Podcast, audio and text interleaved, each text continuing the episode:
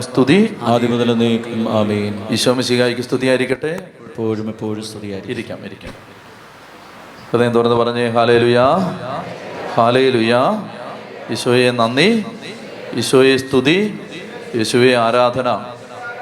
പ്രിയപ്പെട്ടവരെ നമ്മൾ ഇന്നത്തെ നമ്മുടെ ശുശ്രൂഷയുടെ സമയക്രമീകരണം ഇന്നത്തെ ടൈം ടേബിൾ ഇങ്ങനെയാണ്.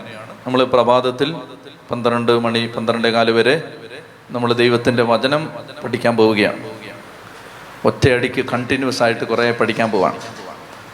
ഈ പ്രഭാതത്തിൽ നമ്മൾ പുറപ്പാട് പുസ്തകം മിക്കവാറും പുറപ്പാട് പുസ്തകത്തിന്റെ മിക്കവാറും ഭാഗങ്ങളെല്ലാം ഇന്ന് തീരും.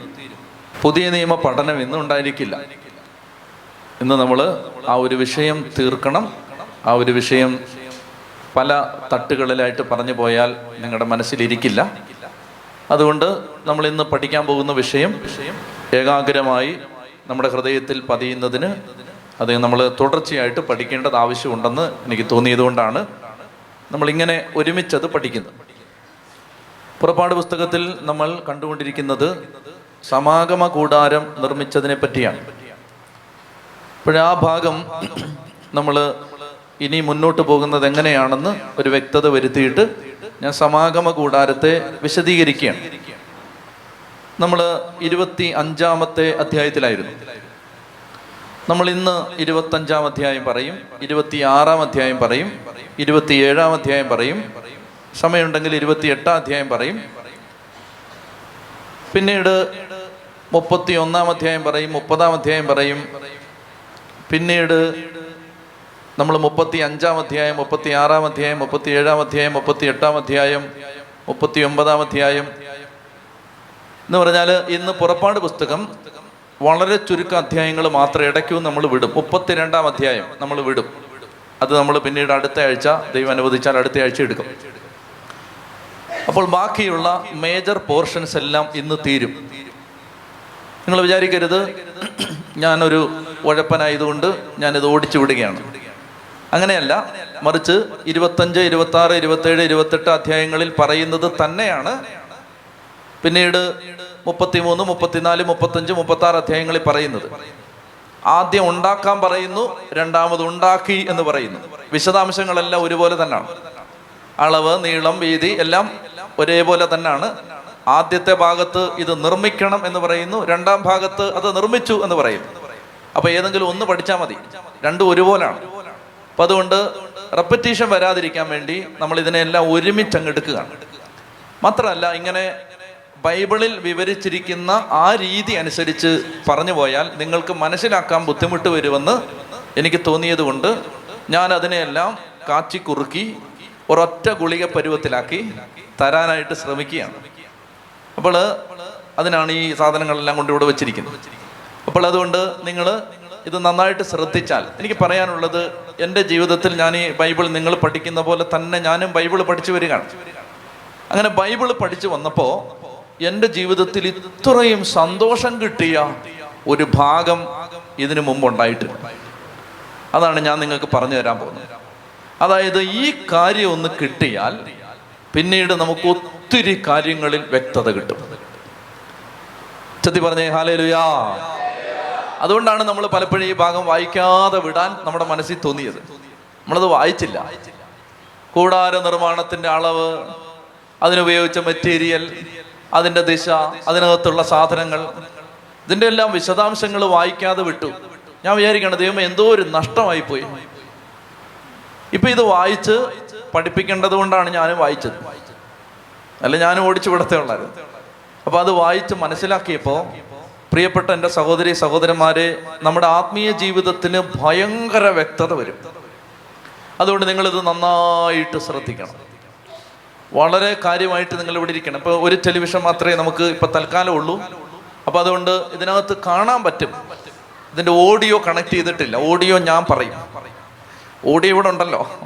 നിങ്ങൾക്ക് ഞാൻ പറയുന്ന കാര്യങ്ങൾ എന്താണെന്ന് അതൊരു വീഡിയോയിലൂടെ ഞാൻ കാണിച്ചു തരും. എന്താണ് ഈ പറയുന്നത്? എന്താണ് ഈ സമാഗമ കൂടാരം? അപ്പൊ നിങ്ങൾക്ക് അത് കാണുമ്പോൾ ഒരിക്കലും ഇനി നിങ്ങളുടെ മനസ്സിൽ നിന്ന് അത് മായില്ല.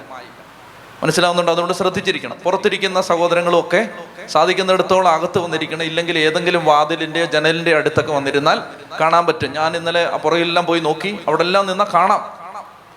പക്ഷേ കാണണമെങ്കിൽ നിങ്ങൾ ഏതെങ്കിലും വാതിലിന്റെയോ ജനലിന്റെയോ ഭാഗത്തായിട്ട് ഇരിപ്പുറപ്പിക്കണം. എങ്കിലേ കാണാൻ പറ്റൂ. മതിലിനോട് ചേർന്ന് നിങ്ങൾ ഇരുന്നാൽ കാണാൻ പറ്റില്ല. ചെത്തി പറഞ്ഞേ ഹാലേ ലുയാ അപ്പൊ ഇതിന്റെ ഒരു ആമുഖം. ആമുഖം ഇതാണ്. സമാഗമ കൂടാരം ദൈവം നിർമ്മിക്കാൻ ആവശ്യപ്പെട്ടു. എന്തിനായിരുന്നു സമാഗമ കൂടാരം ഒന്നാമത്തെ ചോദ്യം അതാണ്. സമാഗമ കൂടാരം ദൈവത്തിന് തന്റെ ജനങ്ങളുടെ മധ്യേ ഇറങ്ങി വരാൻ ഒരു സ്ഥലം. അപ്പൊ ദൈവത്തിന് അതിനെ പറഞ്ഞിരുന്നത് മീറ്റിംഗ് പ്ലേസ് എന്നാണ്. മീറ്റിംഗ് പ്ലേസ് ദൈവം തന്റെ മക്കളെ മീറ്റ് ചെയ്യുന്ന സ്ഥലം. ദൈവം തന്റെ മക്കളെ കണ്ടുമുട്ടുന്ന സ്ഥലം. ദൈവം തന്റെ മക്കളെ നേരിട്ട് കണ്ട ദൈവം തന്റെ മക്കളോട് സംസാരിച്ച സ്ഥലം. അതായിരുന്നു സമാഗമ കൂടാരം. ഈ സമാഗമ കൂടാരത്തിന് പിന്നീട് നമ്മൾ പുതിയ നിയമത്തിന്റെ കണ്ണിലൂടെ അതിനെ വ്യാഖ്യാനിക്കുമ്പോൾ അതിന് മൂന്നർത്ഥമുണ്ട്. ഒന്ന് ഈ സമാഗമ കൂടാരം യേശു ക്രിസ്തുവാണ് യേശു ക്രിസ്തുവാണ് അതെല്ലാം നമ്മൾ പിന്നീട് മനസ്സിലാക്കും. രണ്ട് ഈ സമാഗമ കൂടാരം സഭയാണ്. മൂന്ന് ഈ സമാഗമ കൂടാരം ഒരു മനുഷ്യാത്മാവാണ്. ഈ മൂന്ന് ഭാവത്തിലും നമ്മൾ ഇതിനെ വ്യാഖ്യാനിക്കാൻ ശ്രമിക്കും. തുടർന്നുള്ള ആഴ്ചകളിൽ അതിന് കൂടുതൽ വ്യക്തത കിട്ടുമെന്ന് ഞാൻ വിചാരിക്കുകയാണ് അപ്പോൾ ഇത് ക്രിസ്തുവാണ്. ഉദാഹരണത്തിന് യോഹന്നാൻ സുവിശേഷം എഴുതുമ്പോൾ യോഹന്നാന്റെ സുവിശേഷം ഒന്നാം അധ്യായത്തിൽ ദൈവം മാംസമായി നമ്മുടെ ഇടയിൽ വസിച്ചു.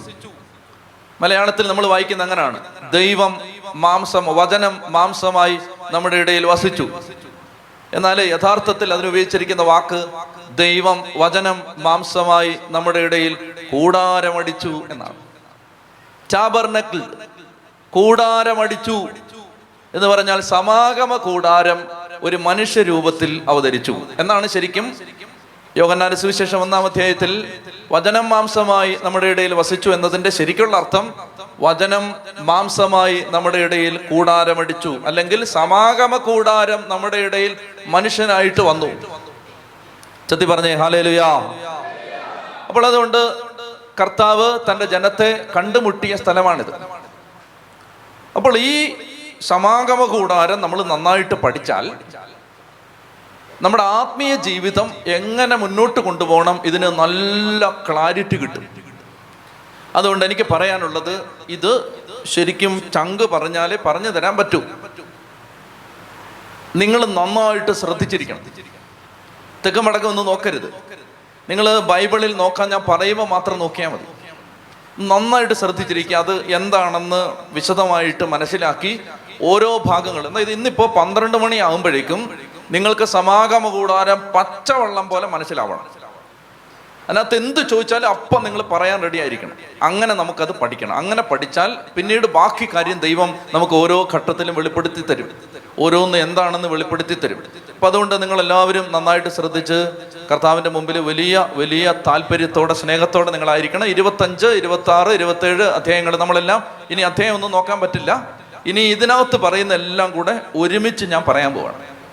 ഇനി മുന്നോട്ടുള്ള അധ്യായങ്ങൾ. ഇല്ലെങ്കിൽ ഇനി നമ്മൾ ഓരോന്നോരോന്ന് എടുത്തു പോയാൽ ഇത് ഭയങ്കര ബോറായി പോകും അതുകൊണ്ടാണ് ഇനി പറയാൻ പോകും നിങ്ങൾ വായിക്കുമ്പോൾ ഇനി നല്ല വ്യക്തത കിട്ടും. ഇനി ഇത് വായിക്കുമ്പോൾ ഉണ്ടല്ലോ നമുക്ക് ഭയങ്കര ഇഷ്ടം വരും വായിക്കാൻ. അതായത് സാക്ഷ്യപേടകം അത് വായിക്കാൻ നമുക്കൊരു ഇഷ്ടം വരും. കാരണം നമ്മുടെ മനസ്സിൽ നല്ല ക്ലാരിറ്റി കിടക്കുകയാണ്. അതുകൊണ്ട് നന്നായിട്ട് ശ്രദ്ധിച്ചിരിക്കുക. നിങ്ങൾക്ക് ഈ ടെലിവിഷൻ കാണാൻ പറ്റുമെന്ന് ഞാൻ വിചാരിക്കുന്നു. അതിനകത്ത് എന്തെങ്കിലും തെളിഞ്ഞിട്ടുണ്ടോ? ഉണ്ട്. ഓക്കെ. അപ്പോൾ ഇപ്പം നമ്മൾ ഈ സമയത്ത് നമ്മൾ മനസ്സിലാക്കാൻ പോകുന്നത് സമാഗമ കൂടാരത്തിന്റെ ഒരു അത് അത് എങ്ങനെ ഇരിക്കും? അതിന്റെ ഒരു ഐഡിയ. അതിന്റെ ഒരു വിഷ്വൽ പിക്ചർ നിങ്ങൾക്ക് കിട്ടാൻ വേണ്ടി ഞാൻ ഒരു രണ്ട് മൂന്ന് മിനിറ്റ് നിങ്ങളൊന്ന് ശ്രദ്ധിച്ചോളൂ. ടെലിവിഷനിലേക്ക് നോക്കിക്കൊള്ളുക. അപ്പോൾ നമുക്ക് അതിനെക്കുറിച്ചൊരു വ്യക്തത കിട്ടും.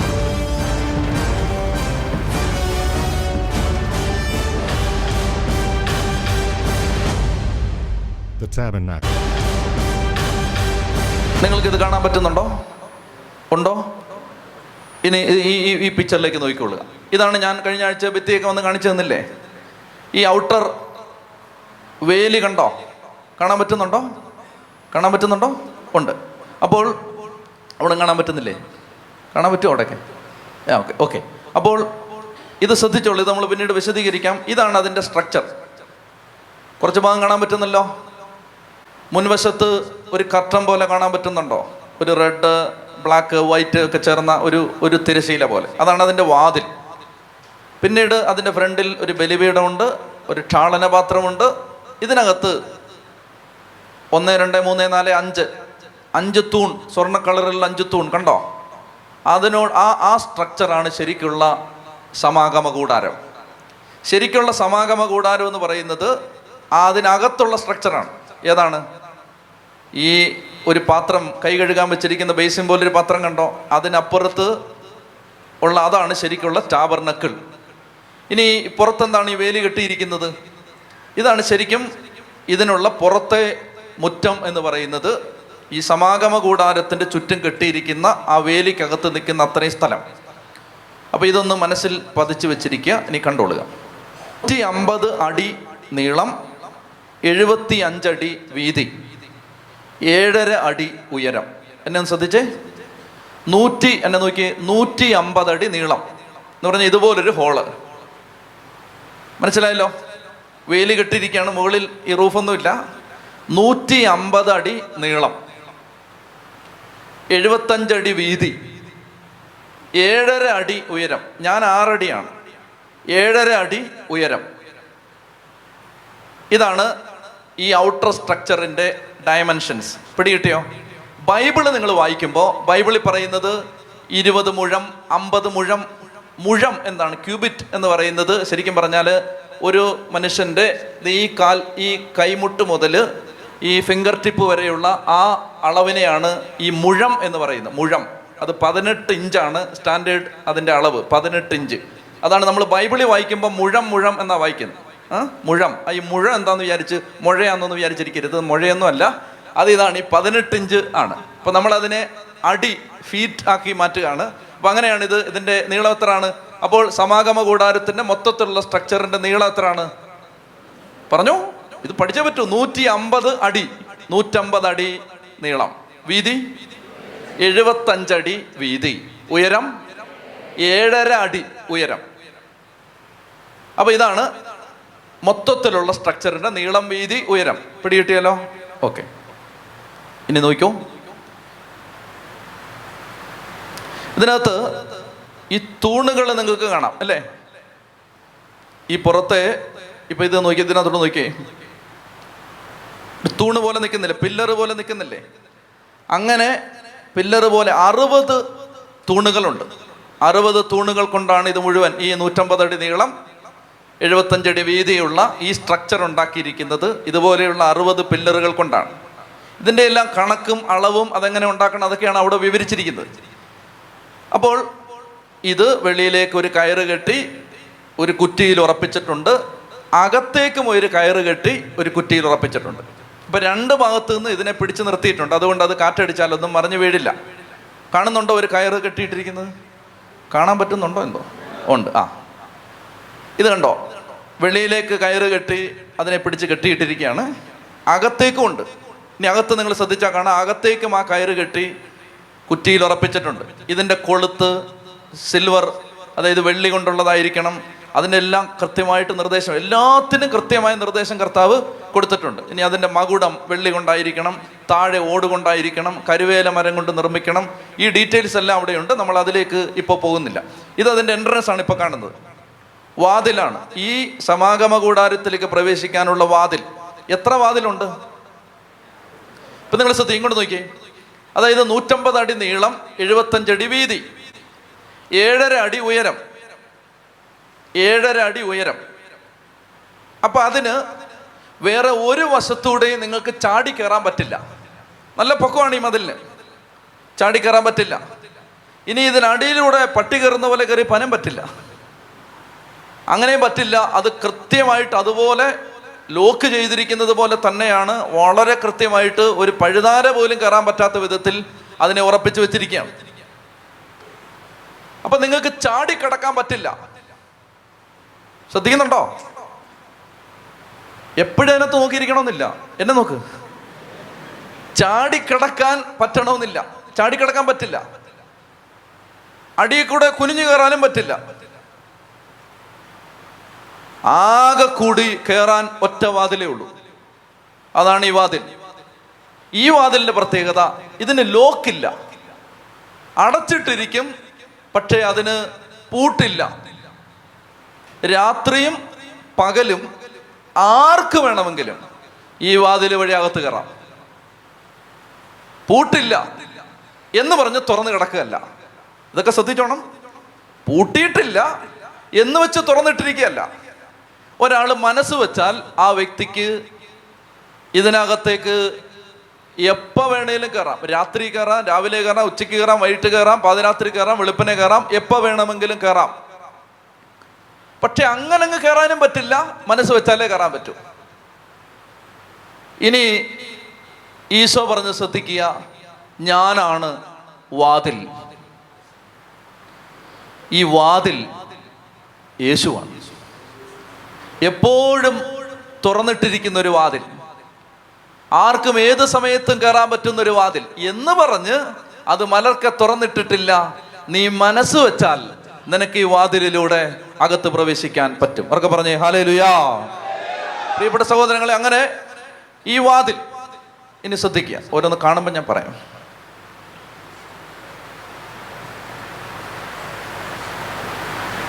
ഇനി ഇതിനകത്ത് നിങ്ങൾ ശ്രദ്ധിക്കുന്നുണ്ട് വെള്ള തുണി കെട്ടിയിട്ടിരിക്കുന്ന കണ്ടോ? ഇതിന്റെ ചുറ്റുവട്ടം കെട്ടിയിട്ടിരിക്കുന്ന ആ തുണി കൊണ്ട് മറച്ചിട്ടുണ്ട്. ഈ തൂണുകൾ തുണി കൊണ്ട് മറച്ചിട്ടുണ്ട്. ആ മറച്ചിട്ടുള്ള തുണി വെള്ള തുണിയാണ് വൈറ്റ് ലിനൻ അതിന്റെ അർത്ഥം പറയുന്നത് ഇങ്ങനെയാണ്. ഇതിന് വെളിയിലുള്ളത് അശുദ്ധം ഇതിനകത്തുള്ളത് ശുദ്ധം. ഈ വേർതിരിവാണത്. വിശ്വാസി പാലിക്കേണ്ട ഒരു വേർതിരിവാണിത്. ഒരു വേർതിരിവ് ശുദ്ധവും അശുദ്ധവും തമ്മിലുള്ള വേർതിരിവ് നല്ലതും ചീത്തയും തമ്മിലുള്ള വേർതിരിവ് ദൈവികമായതും പൈശാചികമായതും തമ്മിലുള്ള വേർതിരിവ്. അതുകൊണ്ടാണ് ആ വെള്ള തുണി എന്നാണ് പറയുന്നത്.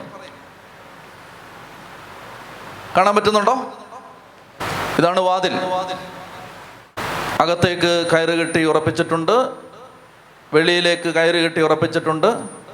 നിങ്ങൾക്കിത് ചാടിക്കടക്കാൻ പറ്റില്ല. ഇനി എന്നെ ശ്രദ്ധിച്ചേ. ഇനി ഈ വാതിൽ വഴി നമ്മൾ അകത്തേക്ക് കയറിയാൽ ആദ്യം നമ്മൾ കാണുന്നത് ഇപ്പോൾ നിങ്ങൾക്ക് കാണാൻ പറ്റുന്നുണ്ടോ? ഒരു വലിയ പെട്ടി പോലെ ഒരു പത്തായം പോലെ സാധനം കണ്ടോ? കാണാൻ പറ്റുന്നുണ്ടോ? ഇതിന്റെ പേരാണ് ബലിപീഠം. അപ്പോൾ ബലിപീഠം എന്ന് ഞാൻ ഒരായിരം തവണ തൊണ്ട പൊട്ടി പറഞ്ഞാൽ നിങ്ങളുടെ മനസ്സിൽ ഈ രൂപം വരുമോ വരില്ല. നിങ്ങൾ ഇതുപോലെ സ്ട്രക്ചറെ കാണാൻ സാധ്യതയുള്ളൂ. ഇതായിരുന്നു ബലിപീഠം. ഇനി ശ്രദ്ധിച്ചു ഈ ബലിപീഠത്തെ ശ്രദ്ധിച്ചു വിശദീകരിക്കാൻ ഞാൻ. ഇതാണ് ബലിപീഠം. കരുവേല മരം കൊണ്ടുണ്ടാക്കിയ ബലിപീഠം. ഓട് പൊതിഞ്ഞ് തീ പിടിച്ചാലും മരം കത്തിപ്പോവാത്ത വിധത്തിൽ ഓട് കൊണ്ട് പൊതിഞ്ഞ് അതിനകത്തേക്ക് ഒരു അഴി ഇറക്കി വെച്ചിരിക്കുകയാണ്. ഇതൊക്കെ എന്തിനാന്ന് ഞാൻ പറയാം. അപ്പോൾ ആദ്യം നമ്മൾ കാണുന്നത് സമാഗമ കൂടാരത്തിനകത്തേക്ക് നിങ്ങൾ യേശുവാകുന്ന വാതിൽ വഴി പ്രവേശിച്ചാൽ ആദ്യം നിങ്ങൾ കണ്ടുമുട്ടാൻ പോകുന്നത് ഒരു ബലിപീഠമാണ്. ബലിപീഠം. ആ ബലിപീഠം അതിന്റെ അർത്ഥം വ്യാഖ്യാനം പിന്നീട് നമ്മൾ പറയും. ഇനി അത് കഴിഞ്ഞാൽ നിങ്ങളൊരു ബേസിനിരിക്കുന്ന കണ്ടോ? കണ്ടോ? അതിന്റെ പേരാണ് ക്ഷാളനപാത്രം. ക്ഷാളനപാത്രത്തെക്കുറിച്ച് പുറപ്പാട് പുസ്തകത്തിൽ മുപ്പതാം അധ്യായത്തിൽ പതിനേഴ് മുതൽ ഇരുപത്തൊന്ന് വരെ. എടുക്കാം നമുക്കത് പിന്നീട്. പുറപ്പാട് പുസ്തകം മുപ്പതാം അധ്യായം പതിനേഴ് മുതൽ ഇരുപത്തൊന്ന് വരെ ക്ഷാളനപാത്രം അതിനെക്കുറിച്ച് വിശദീകരിച്ചിട്ടുണ്ട്. അതാണ് കാണുന്നത്. അപ്പോൾ എന്നെ നോക്കിയേ ശരിക്കുള്ള സമാഗമ കൂടാരം അതിന്റെ വേലുകെട്ട് തിരിച്ച് അതിന്റെ ആ മുറ്റം. ആ മുറ്റത്ത് ആദ്യം നമ്മൾ കാണുന്നത് ഒരു ബലിപീഠം. ബലിപീഠം കഴിഞ്ഞ് കുറച്ച് മുന്നോട്ട് പോകുമ്പോൾ കാണുന്നത് ഒരു ക്ഷാളന പാത്രം ഇത്രയും പിടി കിട്ടിയോ? വാതിൽ. അത് കഴിഞ്ഞ് എന്താണ്? പറഞ്ഞു ഉറക്കെ പറയണം. ബലിപീഠം. ക്ഷാളനപാത്രം ക്ഷാളനപാത്രം. ഇത്രയും പിടി കിട്ടി. അപ്പൊ മുറ്റം കഴിഞ്ഞു. ഇനി നമ്മൾ ഇതിനകത്തൊരു സ്ട്രക്ചർ ഉണ്ട്. കാണുന്നുണ്ടോ? ഈ മുകളിൽ ഒരു ടാർപ്പ പോലെ സാധനം വിരിച്ചേക്കുന്ന കണ്ടോ? ഇത് ശരിക്കും ഒരു വിരിയല്ല ഇത് നാല് വിരിയാണ്. നമ്മളിപ്പോൾ കാണുന്ന ഈ കറുത്ത വിരി ഏറ്റവും മുകളിലത്തെ വിരിയാണ്. അതിന് താഴെ വേറൊരു വിരിയുണ്ട് അതിന് താഴെ വേറൊരു വിരിയുണ്ട് അതിന് താഴെ വേറൊരു വിരിയുണ്ട്. ഏറ്റവും അടിയിലുള്ള വിരിയിൽ മാലാഖമാരുടെ രൂപം വരച്ചു വെച്ചിട്ടുണ്ട്. അതിന് തൊട്ട് മുകളിലുള്ള വിരി നല്ല വെള്ള വിരിയാണ്. പിന്നെ ഒരു പേർപ്പിൾ വിരി പിന്നീട് ഈ ഈ അത്ര നല്ലതല്ലാത്ത ഈ കളർ. അത് ഏറ്റവും പുറത്ത്. ഇതാണ് സമാ ശരിക്കുള്ള സമാഗമ കൂടാരത്തിന്റെ മേളിൽ അതിനെ മറച്ചുകൊണ്ട് അതിന്റെ റൂഫിംഗ് ആയിട്ട് വിരിച്ചിരിക്കുന്ന വരി. പുറപ്പാട് പുസ്തകം ഇരുപത്തേഴ് ഒമ്പത് മുതൽ പത്തൊമ്പത് വരെയുള്ള വാക്യങ്ങളിൽ ഇത് ഈ ഈ കൂടാര അങ്കണത്തെക്കുറിച്ച് വിവരിക്കുന്നതാണ് ഇപ്പം നമ്മൾ കണ്ടത്. ഇനി ഇനി നീ ശ്രദ്ധിച്ചേ. അപ്പോൾ ഇത്തരം കാര്യങ്ങളൊന്ന് വ്യക്തത വരുത്തുക. സമാഗമ കൂടാരം എന്താണെന്ന് പിടികിട്ടി. ഇപ്പൊ മനസ്സിൽ പതിഞ്ഞോ അത്? ആ രൂപം. ഇത് മരുഭൂമിയിൽ വെച്ച് അവരുണ്ടാക്കി. ഒരു സ്ഥലത്തുണ്ടാക്കി വെച്ചിരിക്കുകയല്ല. ഇവരെവിടെ പാളയം അടിച്ചാലും അവിടെ അവരിത് നിർമ്മിക്കും. അപ്പൊ ഇതിന്റെ പില്ലറുകൾ ഇതിന്റെ തുണി ഇതിന്റെ വിരികൾ ഇനി ഇത് കൊളുത്തിയിടാനുള്ള കൊളുത്തുകൾ കയറുകൾ വസ്ത്രങ്ങൾ പിന്നീട് ഇതിനകത്ത് നമ്മളിനി കാണാൻ പോകുന്ന ഉപകരണങ്ങളെല്ലാം ഇതവർ മരുഭൂമിയിലൂടെ ചുമന്നുകൊണ്ട് പോവാണ്. എവിടെ ചെല്ലുന്നോ എവിടെ പാളയമടിക്കുന്നോ അവിടെ ഈ പില്ലറെല്ലാം എടുത്ത് ഈ സ്ട്രക്ചർ അവർ വീണ്ടും നിർമ്മിച്ച് വെക്കും. ഈ യാത്രയിലുടനീളം അവർ ഈ സമാഗമ കൂടാരം ചുമന്നുകൊണ്ട് പോവാണ്.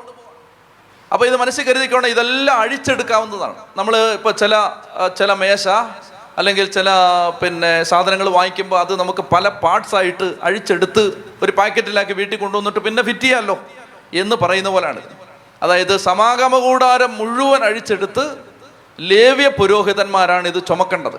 ഇത് ചുമക്കേണ്ടതും പിന്നീട് ഇത് ആ സ്ഥാനത്ത് കൊണ്ടുപോയി നിർമ്മിച്ചു വെക്കേണ്ടതും എല്ലാം ഇവരുടെ ജോലിയാണ്. ഈ സമാഗമ കൂടാരം പണിയാൻ ദൈവം തെരഞ്ഞെടുത്ത ശില്പിയുടെ പേരാണ് ബസാലേൽ. എന്താണ്? ബസാലേൽ. ബസ് ബസാലേൽ. എന്നൊക്കെ പറഞ്ഞേ ബസാലേൽ.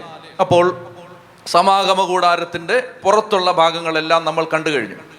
ഈ നമ്മളിപ്പോൾ ഇത്രയും കണ്ട ഈ സ്ഥലത്തേക്ക് ആർക്ക് വേണേലും കയറാം ആർക്കും കയറാം പക്ഷേ ഇനി ഇതിനകത്തൊരു സ്ട്രക്ചർ കണ്ടല്ലോ. നാല് വിരിയിട്ട ആ സ്ട്രക്ചർ അതിനകത്തേക്ക് സാധാരണ ജനങ്ങൾക്ക് ആർക്കും കേർക്കാ കയറാൻ അനുവാദമില്ല. പുരോഹിതന്മാർക്ക് മാത്രമേ കയറാൻ അനുവാദമുള്ളൂ. എന്ന് പറഞ്ഞാൽ അടുത്ത ലെവൽ ഒരു സമർപ്പണം നടത്തിയ ദൈവാനുഭവത്തിൽ കുറച്ചുകൂടി ആഴപ്പെട്ടവർക്കാണ് അടുത്ത സ്റ്റേജിലേക്ക് കയറാൻ അനുവാദം. അപ്പോൾ ബാക്കിയുള്ളവർക്ക് ഈ മുറ്റത്തൊക്കെ നിൽക്കാം. മുറ്റത്തൊക്കെ നിന്ന് ബലിയൊക്കെ അർപ്പിച്ച് തിരിച്ചു പോവാം. ആർക്കും വരാം. ഏത് സാധാരണക്കാരനും ഈ മുറ്റത്തേക്ക് കയറി വരാം. യഹൂദന്മാർക്ക് എല്ലാവർക്കും കയറി വരാൻ അനുവാദം ഉണ്ടായിരുന്നു. ഇനി ഈ ഈ കൂടാരം കഴിഞ്ഞാൽ നമ്മൾ പുറത്തെ കൂടാരം പുറത്തെ ആ പ്രാകാരമാണ് കണ്ടത് ഔട്ടർ കോർട്ട്. അത് കഴിഞ്ഞ് നമ്മൾ അകത്തേക്ക് കയറുന്നതിന് മുമ്പ് ഈ രണ്ട് സാധനങ്ങളെ കൂടുതൽ വിശദമായിട്ട് പരിചയപ്പെടണം. വേണ്ടേ? എങ്കിലല്ലേ? നമുക്ക് അകത്തേക്ക് പോകുമ്പോൾ അകത്തെ കാര്യങ്ങൾ പരിചയപ്പെടുമ്പോൾ ഇത് നമ്മൾ മറന്നു പോകാതിരിക്കാൻ വേണ്ടി ഇപ്പം ഞാൻ ഈ രണ്ട് കാര്യങ്ങൾ വിശദീകരിക്കണം എന്തൊക്കെയാണ്? ഒന്ന് ബലിപീഠം രണ്ട് ക്ഷാളനപാത്രം. ഉറക്കെ പറഞ്ഞേ?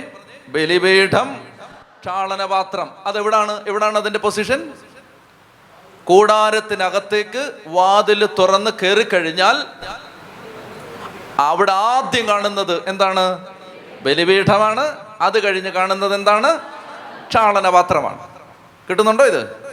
അപ്പോൾ ബലിപീഠം. ഇനി ഈ വീഡിയോ നിങ്ങൾ ശ്രദ്ധിച്ചോളുക. ബലിപീഠത്തിന്റെ നമ്മളിപ്പോൾ കണ്ടത് അതിന് മേളിൽ നിന്ന് എടുത്ത ഒരു പിക്ചറാണ് അതാണ് അകത്ത് അഴിയൊക്കെ കണ്ടത്. വെളിയിൽ നിന്ന് കാണുമ്പോൾ അത് ഇങ്ങനെയാണ് കാണുന്നത്. ശ്രദ്ധിച്ചോ ഈ ഡീറ്റെയിൽസ് വളരെ പ്രധാനപ്പെട്ടതാണ്. കല്ലടുക്കി പൊക്കി വെച്ചിരിക്കുകയാണ്. അത് ശ്രദ്ധിക്കണം. പൊക്കി വെച്ചിരിക്കുകയാണ്. അകത്തുനിന്ന് തീ വരുന്നത് പോലെ തോന്നുന്നു. അല്ലേ അതെ. അകത്തെന്തുണ്ട്? നേരത്തെ നമ്മളൊരു പിക്ചർ കണ്ടിരുന്നു. അകത്തെന്തുണ്ട്? ഒരഴിയുണ്ട് അഴി. ഓക്കെ. ഇത് ശ്രദ്ധിക്കുക. ഈ ബലിപീഠത്തിന്റെ നാല് ഭാഗത്തും ഒരു കൊമ്പ് കണ്ടോ ഇത്? നാല് കൊമ്പുകളുണ്ട്. നാല് കൊമ്പ്. ബലിപീഠത്തിന്റെ നാല് ഭാഗത്തും നാല് കൊമ്പ് ഉയർന്നു നിപ്പുണ്ട്. ഇനി ഈ ചുറ്റിക ഇത് കണ്ടോ? ഇത് ചാരം. ഇതൊക്കെ ശ്രദ്ധിക്കണം. അഴി. ബലിപീഠത്തിനകത്തെ അഴി അതിനകത്തുനിന്ന് പുക വരുന്നു അതിന്റെ അർത്ഥം അടിയിൽ തീയുണ്ട്. ഇത് ബലിപീഠം ചുമന്നുകൊണ്ട് പോകാൻ വേണ്ടി ബലിപീഠത്തിൽ വളയങ്ങളിട്ട് ഒരു പൈപ്പ് പോലെ സാധനം ഫിറ്റ് ചെയ്തിരിക്കുകയാണ്. എന്തിനാണിത്? ഇത് ചുമന്നുകൊണ്ട് പോകണ്ടേ ആളുകൾക്ക് നാല് പേർക്ക് ബലിപീഠം എടുത്തുകൊണ്ട് പോകാനാണ്. ഇത് ഓടുകൊണ്ട് പൊതിഞ്ഞിരിക്കുകയാണ്. ശ്രദ്ധിക്കേണ്ടത് ഇതാണ് ഈ ബലിപീഠം മുഴുവൻ വെളിയിൽ കാണുന്ന ഈ ബലിപീഠം മുഴുവൻ മരം കൊണ്ടുണ്ടാക്കി ഓടുകൊണ്ട് പൊതിഞ്ഞിരിക്കുന്നു. വെളിയിൽ ഉപയോഗിച്ചിരിക്കുന്ന മെറ്റീരിയൽ അതാണ്. മരം കൊണ്ടുണ്ടാക്കി ഓടുകൊണ്ട് പൊതിഞ്ഞിരിക്കുന്നു. ഇനി എന്നെ ശ്രദ്ധിക്കുക. ബലിപീഠം എന്താന്ന് പിടികിട്ടിയോ? ബലിപീഠം കല്ലുകൾ അടുക്കി അതിന് മേളിൽ വെച്ചിരിക്കുന്നു. പൊക്കി വെച്ചിരിക്കുകയാണ്. ബലിപീഠം. ശ്രദ്ധിക്കണം. ബലിപീഠം പൊക്കി വെച്ചിരിക്കുകയാണ്. നമ്മൾ ബലിപീഠം പൊക്കി വെച്ചിട്ടില്ല. എന്നാൽ യഹൂദന്റെ സമാഗമ കൂടാരത്തിലെ അതുപോലെ തന്നെ ദേവാലയത്തിലെയും ബലിപീഠം ഇങ്ങനെ പൊക്കിയാണ് വെച്ചിരുന്നത്. എന്തുകൊണ്ട്?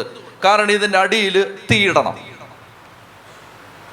നമ്മൾ ഇനി ലേവിയ പുസ്തകം ഒന്ന് രണ്ട് മൂന്ന് നാല് അധ്യായങ്ങൾ വായിക്കുമ്പോൾ അഞ്ച് ബലികളെ കുറിച്ച് നമ്മൾ വായിക്കും. ആ ബലികളിൽ ബലി അർപ്പിക്കുമ്പോൾ അതിനകത്ത് ദഹന ബലിയുണ്ട്.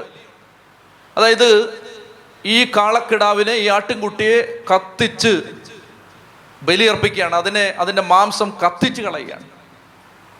ധാന്യ ബലി അർപ്പിക്കുമ്പോൾ ആ ധാന്യം കത്തിത്തീരുക. ശ്രദ്ധിക്കുന്നുണ്ടോ? അതായത് ഈ ബലിപീഠത്തിന്റെ അടിയിൽ തീയിടണം തീ കൂട്ടണം.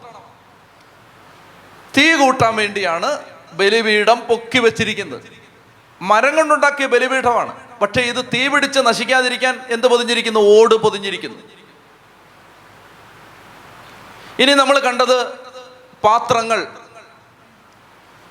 നമ്മൾ ഈ മണ്ണ് വാരുന്നത് പോലെ ഒരു സാധനം കണ്ടില്ലേ? അതെന്തിനാണ്? ഈ ബലിപീഠത്തിന്റെ അടിയിൽ നിന്ന് പുരോഹിതന് ചാരം കോരി എടുക്കണം. ചാരം കോരി കളയണം എന്നിട്ട് വീണ്ടും വിറകെടുക്കണം തീ കത്തിക്കണം.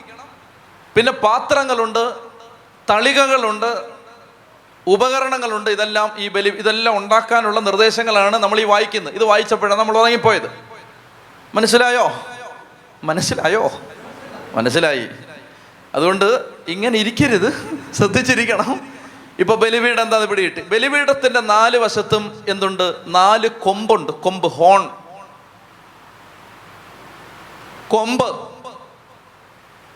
അധികാരത്തിന്റെ അടയാളമാണ്. ദൈവത്തിന്റെ സർവാധികാരത്തിന്റെ അടയാളം. സർവാധിപതിയായ ദൈവത്തിനാണ് സർവശക്തനായ ദൈവത്തിനാണ് ഈ ബലി അർപ്പിക്കുന്നത്. പിന്നെ ഇതിനെക്കുറിച്ച് പറയുന്നത് ഈ ബലിപീഠത്തിന്റെ വളർക്കോൺ എന്ന് പറയുന്ന ഇതാണ്. നിങ്ങൾ ബൈബിൾ വായിക്കുമ്പോൾ ബലിപീഠത്തിന്റെ വളർക്കോൺ എന്നങ്ങാണ് കണ്ടാൽ അത് ഈ കൊമ്പാണ്. ഈ കൊമ്പിൽ ഒരു കുറ്റവാളി അബദ്ധത്തിന് ഒരാൾ ഒരാളെ കൊന്നു എന്ന് വിചാരിക്കുക. കൊന്നാൽ അവന് അബദ്ധത്തിന് കൊന്നതാണ്. അവൻ ഓടി വന്ന് ഈ ബലിപീഠത്തിന്റെ കൊമ്പിൽ പിടിച്ചാൽ അവനെ ഒന്നും ചെയ്യാൻ പാടില്ല. അങ്ങനെ ആയിരുന്നു നിയമം. മനസ്സിലാവുന്നുണ്ടോ? ഇതുപോലെ തന്നെ പുരോഹിതന്മാർ വർഷത്തിലൊരിക്കൽ പാപപരിഹാരത്തിന് വേണ്ടി പ്രവേശിക്കുമ്പോൾ പ്രധാന പുരോഹിതൻ ഈ കൊമ്പുകളിൽ രക്തം പുരട്ടുമായിരുന്നു. അപ്പൊ അതൊക്കെയാണ് ഈ കൊമ്പിന്റെ പർപ്പസ്. പിടികിട്ടിയോ? അപ്പോൾ ബലിപീഠം എന്ന് പറയുന്നത് ശരിക്കും ഒരു പത്തായം പോലൊരു സാധനം. നമ്മൾ ഇന്ന് കാണുന്ന ബലിപീഠം അല്ലത്. അതിനകത്തേക്ക് ഒരു അഴി ഇറക്കി വെച്ചിരിക്കുന്നു. അതിനകത്താണ് ഈ സാധനങ്ങൾ കൊണ്ടുവന്ന് നിക്ഷേപിക്കുന്നത്. ഇനി ഒരാൾ ബലിയർപ്പിക്കാൻ വരികയാണ്. എന്നെ ശ്രദ്ധിക്കുക. ബലിയർപ്പിക്കാൻ വരുമ്പോൾ ബലിയർപ്പിക്കാൻ വരുന്ന വ്യക്തി ഒരു കുഞ്ഞാടിനെയും കൊണ്ട് വരികയാണ്. ഈ കുഞ്ഞാടിനെയും കൊണ്ട് വന്ന ആ വ്യക്തി പുരോഹിതൻ അവിടെയുണ്ട്. പുരോഹിതൻ ഈ കുഞ്ഞാടിനെ എടുത്ത് പരിശോധിക്കും. ഇതിനെന്തെങ്കിലും കുറവുണ്ടോ? ഊനമില്ലാത്ത കുഞ്ഞാടാണോ? ഇതിന് കളങ്കമുണ്ടോ? അപ്പം ഇത് പരിശോധിച്ചിട്ട് കുഞ്ഞാടിനെ ബലിയർപ്പിക്കാൻ യോഗ്യതയുള്ളതാണെങ്കിൽ പുരോഹിതൻ അപ്രൂവ് ചെയ്ത് കഴിഞ്ഞാൽ ഈ മനുഷ്യൻ അയാൾ ഈ കുഞ്ഞാടിനെ കൊണ്ടുവന്ന് അയാൾ ഈ കുഞ്ഞാടിനെ എടുത്ത് ബലിപീഠത്തിന് അടുത്ത് നിന്ന് ഇങ്ങനെ ഉയർത്തിപ്പിടിക്കും. അപ്പൊ നമ്മൾ കണ്ടത് ബലിപീഠം പൊക്കത്തിലാണ്. പൊക്കി വെച്ചിരിക്കുകയാണ്. അപ്പോൾ ഒരാൾക്ക് അവിടെ നിന്നുകൊണ്ട് ഈ ബലിവസ്തുവിനെ നിക്ഷേപിക്കാൻ പറ്റാത്തത് കൊണ്ട് ബലിപീഠത്തിലേക്ക് കയറാൻ ഒരു ചെറിയ ചരിച്ചുള്ളൊരു പ്ലാറ്റ്ഫോം ഉണ്ടാക്കിയിരുന്നു കല്ലടുക്കി. മനസ്സിലാവുന്നുണ്ടോ? ഒരു പ്ലാറ്റ്ഫോം അപ്പോൾ ഇയാൾ വന്നു ഈ ബലിപീഠത്തിനടുത്ത് നിന്ന് ഈ ആടിനെ ഇങ്ങനെ ഉയർത്തിപ്പിടിച്ചു. എന്നിട്ട് അയാൾ പതുക്കെ നടന്ന് എന്ന് ഈ പ്ലാറ്റ്ഫോമിലൂടെ നടന്ന് നടന്ന് നടന്ന് വന്ന് അയാൾ ബലിപീഠത്തിന്റെ അരികിലെത്തി. അയാൾ ഈ ആടിനെ ഒരിക്കൽ കൂടി ഉയർത്തിപ്പിടിച്ചിട്ട് ആ ആടിനെ അതുപോലെ നിക്ഷേപിക്കാൻ പറ്റില്ല. തിരിച്ചു ചെന്ന് അതിനെ അതിനെ മുറിക്കും. അതിനെ കഷണങ്ങളാക്കുക. അതെല്ലാം ലേവ്യ പുസ്തകത്തിൽ പിന്നീട് നമ്മൾ പഠിക്കും. അപ്പം അതിനുശേഷം ബലി അർപ്പിക്കേണ്ട സാധനങ്ങൾ അയാൾ വന്ന് ഈ തീക്കകത്തേക്ക് ഇടും. ഇതാണ് ബലിയർപ്പണം. പിന്നീട് നമുക്കത് വിശദീകരിക്കാം. എന്താണ് ഇതിന്റെ എല്ലാ അർത്ഥം? അത് നമുക്ക് പിന്നെ വിശദീകരിക്കാം. അപ്പോൾ ഈ ബലിയർപ്പണത്തിൽ സത്യത്തിൽ ഈ മനുഷ്യൻ ഈ ബലിപീഠത്തിനരികിലേക്ക് വന്ന് ഈ തീയുടെ അടുത്തേക്ക് വന്ന് ഈ ചൂടിനടുത്തേക്ക് വന്ന് അയാളുടെ ആ ബലിവസ്തുവിനെ സമർപ്പിച്ച് ആ ബലിപീഠത്തിലേക്ക് നിക്ഷേപിക്കും. ചിലത് പുരോഹിതനാണ് നിക്ഷേപിക്കുന്നത് ചിലത് കൊണ്ടുവരുന്ന അതേ വ്യക്തികൾ തന്നെയാണ് നിക്ഷേപിക്കുന്നത്. ധാന്യ ബലിയുണ്ട് പാനീയ ബലിയുണ്ട് സമാധാന ബലിയുണ്ട് ദഹന ബലിയുണ്ട് പാപപരിഹാര ബലിയുണ്ട് ഇങ്ങനെ പല ബലികളുണ്ട് ആ ബലികൾക്കെല്ലാം നിയമമുണ്ട്. അങ്ങനെ വന്ന് ഈ ബലി അർപ്പിക്കും. ബലിപീഠം എന്താണെന്ന് പിടികിട്ടിയോ? പിടികിട്ടിയോ? പ്രിയപ്പെട്ടവരെ ദൈവാനുഭവത്തിലേക്ക് ഒറ്റ കാര്യം മാത്രം ഞാൻ പറയാം. ദൈവാനുഭവത്തിലേക്ക് പ്രവേശിക്കണമെങ്കിൽ ആദ്യം നടക്കേണ്ടത് ബലിയാണ്. ബലി ഇല്ലാതെ അങ്ങോട്ട് കയറാൻ പറ്റില്ല. മുറിക്കാതെ മുറിക്കപ്പെടാതെ താഴാതെ ചെറുതാവാതെ സഹിക്കാതെ എളിമപ്പെടാതെ ദൈവത്തിന്റെ അങ്കണത്തിലേക്ക് കയറാൻ പറ്റില്ല. അതുകൊണ്ട് ആദ്യം വെച്ചിരിക്കുന്നത് ബലിപീഠം. അവരൊക്കെ പറഞ്ഞേ? ഹാലേലുയാ. ഹാലേലുയാ. പ്രിയപ്പെട്ടവരെ അപ്പോൾ ബലിപീഠം. ബലിപീഠം കഴിഞ്ഞാൽ പിന്നീട് നമ്മൾ കാണുന്നത് ക്ഷാളനപാത്രമാണ്. കാണുന്നുണ്ടോ? മാമോദീസ തൊട്ടി പോലെ ഒരു പാത്രം കണ്ടോ? ഇതാണ് ക്ഷാളനപാത്രം. കാണുന്നുണ്ടോ? ക്ഷാളനപാത്രം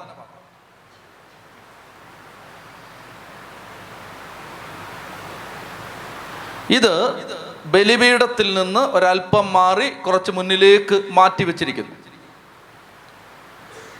ഈ ക്ഷാളനപാത്രത്തിൽ വെള്ളം നിറച്ചു വെച്ചിരിക്കും. പുരോഹിതന്മാര് ബലിയർപ്പിക്കാനോ കാഴ്ച സമർപ്പിക്കാനോ ഈ അങ്കണത്തിലേക്ക് കയറിയാൽ അവർ ഈ പാത്രത്തിൽ നിന്ന് വെള്ളമെടുത്ത് കൈയും കാലും കഴുകണം. അങ്ങനെ കഴുകിയില്ലെങ്കിൽ അവർ മരിക്കും എന്നുള്ളതായിരുന്നു ദൈവത്തിന്റെ നിയമം. ഞാൻ വായിച്ചു കേൾപ്പിക്കാം. പുറപ്പാട് പുസ്തകം മുപ്പതാമത്തെ അധ്യായത്തിൽ എന്നെ ശ്രദ്ധിച്ച് പുറപ്പാട് പുസ്തകം മുപ്പതാം അധ്യായത്തിൽ പതിനേഴ് മുതലുള്ള വാക്യങ്ങൾ. പുറപ്പാട് മുപ്പത് പതിനേഴ് മുതൽ. ബൈബിൾ എടുത്ത് വായിച്ചേ. പുറപ്പാട് മുപ്പത് പതിനേഴ്. കർത്താവ് മോശയോട് അരളി ചെയ്തു. ഓടുകൊണ്ട് ഒരു ക്ഷാളനപാത്രം നിർമ്മിക്കണം. അതിന്റെ പീഠവും ഓടുകൊണ്ടുള്ളതായിരിക്കണം. അത് സമാഗമ കൂടാരത്തിനും ബലിപീഠത്തിനും ഇടയ്ക്ക് വെക്കണം. അതിൽ വെള്ളമൊഴിക്കണം. ഇപ്പൊ വ്യക്തമല്ലേ? സമാഗമ കൂടാരത്തിനും ബലിപീഠത്തിനും ഇടയ്ക്ക് അത് വെക്കണം. അതിൽ എന്ത് ചെയ്യണം? വെള്ളമൊഴിക്കണം. അഹറോനും പുത്രന്മാർക്കും കൈകാലുകൾ കയ്യും കാലും കഴുകുന്നതിന് വേണ്ടിയാണത്. അവർ വായിക്കേ അവർ സമാഗമ കൂടാരത്തിൽ പ്രവേശിക്കുകയോ ശുശ്രൂഷയ്ക്കായി ബലിപീഠത്തെ സമീപിച്ച് കർത്താവിന് ദഹനബലി അർപ്പിക്കുകയോ ചെയ്യുമ്പോൾ കൈകാലുകൾ കഴുകണം. അല്ലെങ്കിൽ അവർ മരിക്കും. മരിക്കാതിരിക്കുന്നതിന് അവർ കൈകാലുകൾ കഴുകണം. ഒന്നുകൂടെ വായിച്ച് ഇരുപതാം വാക്യം. അവർ സമാഗമ കൂടാരത്തിൽ പ്രവേശിക്കുകയോ ശുശ്രൂഷയ്ക്കായി ബലിപീഠത്തെ സമീപിച്ച് കർത്താവിന് ദഹനബലി അർപ്പിക്കുകയോ ചെയ്യുമ്പോൾ കൈകാലുകൾ കഴുകണം. അല്ലെങ്കിൽ അവർ മരിക്കും. മരിക്കാതിരിക്കുന്നതിന് അവർ കൈകാലുകൾ കഴുകണം. ഇതവർക്ക് എന്നേക്കുമുള്ള ഒരു കൽപ്പനയാണ്. അവനും അവന്റെ സന്തതികൾക്കും തലമുറകൾ തോറുമുള്ള കൽപ്പനയാണത്. എന്റെ പ്രിയപ്പെട്ടവരെ അതായത് ബലി അർപ്പിക്കാനായിട്ട് അഹറോനും പുത്രന്മാരും പ്രവേശിച്ച് കഴിയുമ്പോൾ അങ്ങനെ പ്രവേശിക്കുന്നവർ തങ്ങളുടെ കൈകാലുകൾ ഈ ക്ഷാളനപാത്രത്തിൽ നിന്ന് വെള്ളമെടുത്ത് കഴുകിയില്ലെങ്കിൽ എന്നാ സംഭവിക്കുന്നത്? അവർ മരിക്കും എന്ന് കർത്താവ് പറയുകയാണ്. അവർ മരിച്ചു പോവും. അപ്പോൾ അതുകൊണ്ട് ഈ വിശുദ്ധീകരിക്കാൻ വേണ്ടി തങ്ങളെ തന്നെ കഴുകി വിശുദ്ധീകരിക്കാൻ വേണ്ടി ദൈവം വെച്ചിരുന്ന ക്ഷാളനപാത്രമാണത്. അപ്പോൾ അത് ബലിപീഠം ബലിപീഠം കഴിഞ്ഞാണ് ഈ ക്ഷാളനപാത്രം. എന്തുകൊണ്ടാണ് എല്ലാം ദൈവം അങ്ങനെ നിശ്ചയിച്ചതെന്ന് അല്പം കഴിഞ്ഞിട്ട് അല്ലെ പിന്നീടുള്ള സമയത്ത് ഞാൻ നിങ്ങളോട് പറയാം. ഇതിന്റെ എല്ലാം വ്യാഖ്യാനങ്ങൾ നമുക്ക് പിന്നീട് പറയാം. എല്ലാം കൂടെ ഒരുമിച്ച് പറയാൻ പറ്റാത്തത് കൊണ്ട് ഇനി ഈ ബലിപീഠത്തെ സംബന്ധിച്ച് ഒരു കാര്യം നിങ്ങൾ മനസ്സിലാക്കേണ്ടത്. ഇപ്പം രണ്ട് കാര്യങ്ങൾ പറഞ്ഞു. ഒന്ന് ബലിപീഠം രണ്ട് ക്ഷാളനപാത്രം ബലിപീഠത്തിൽ തീ കത്തിക്കൊണ്ടിരിക്കുകയാണ്. അപ്പൊ ഈ ബലിപീഠത്തിലെ തീ ഒരിക്കലും കെട്ടുപോകരുത്. ഇതായിരുന്നു നിയമം. ബലിപീഠത്തിലെത്തി നമ്മൾ ആദ്യം കണ്ട ബലിപീഠമല്ലേ അതിനടിയിൽ തീയുണ്ട്. ഈ തീ ഒരിക്കലും കെട്ടുപോകാൻ പാടില്ല. ബലിപീഠത്തിലെ അഗ്നി ഒരിക്കലും കെട്ടുപോകരുത്. ആദ്യത്തെ അഗ്നി ആരാണ് കത്തിച്ചത്? പറയാമോ? അതായത് ഈ ബലിപീഠം ആദ്യം ഉണ്ടാക്കി കഴിഞ്ഞ് സമാഗമ കൂടാരം ആശീർവദിച്ച് കഴിഞ്ഞ് കൂടാരത്തിൽ ദൈവം ഇറങ്ങി വന്നപ്പോൾ ആദ്യമായിട്ട് ഈ ബലിപീഠത്തിൽ തീ കത്തിച്ചാരെന്നറിയാം. മോശ? അഗറോൻ ആർക്കാണ് ആ ഭാഗ്യം കിട്ടിയത്? ആദ്യത്തെ തീ കത്തിച്ചാരാണ് ആരാണ്?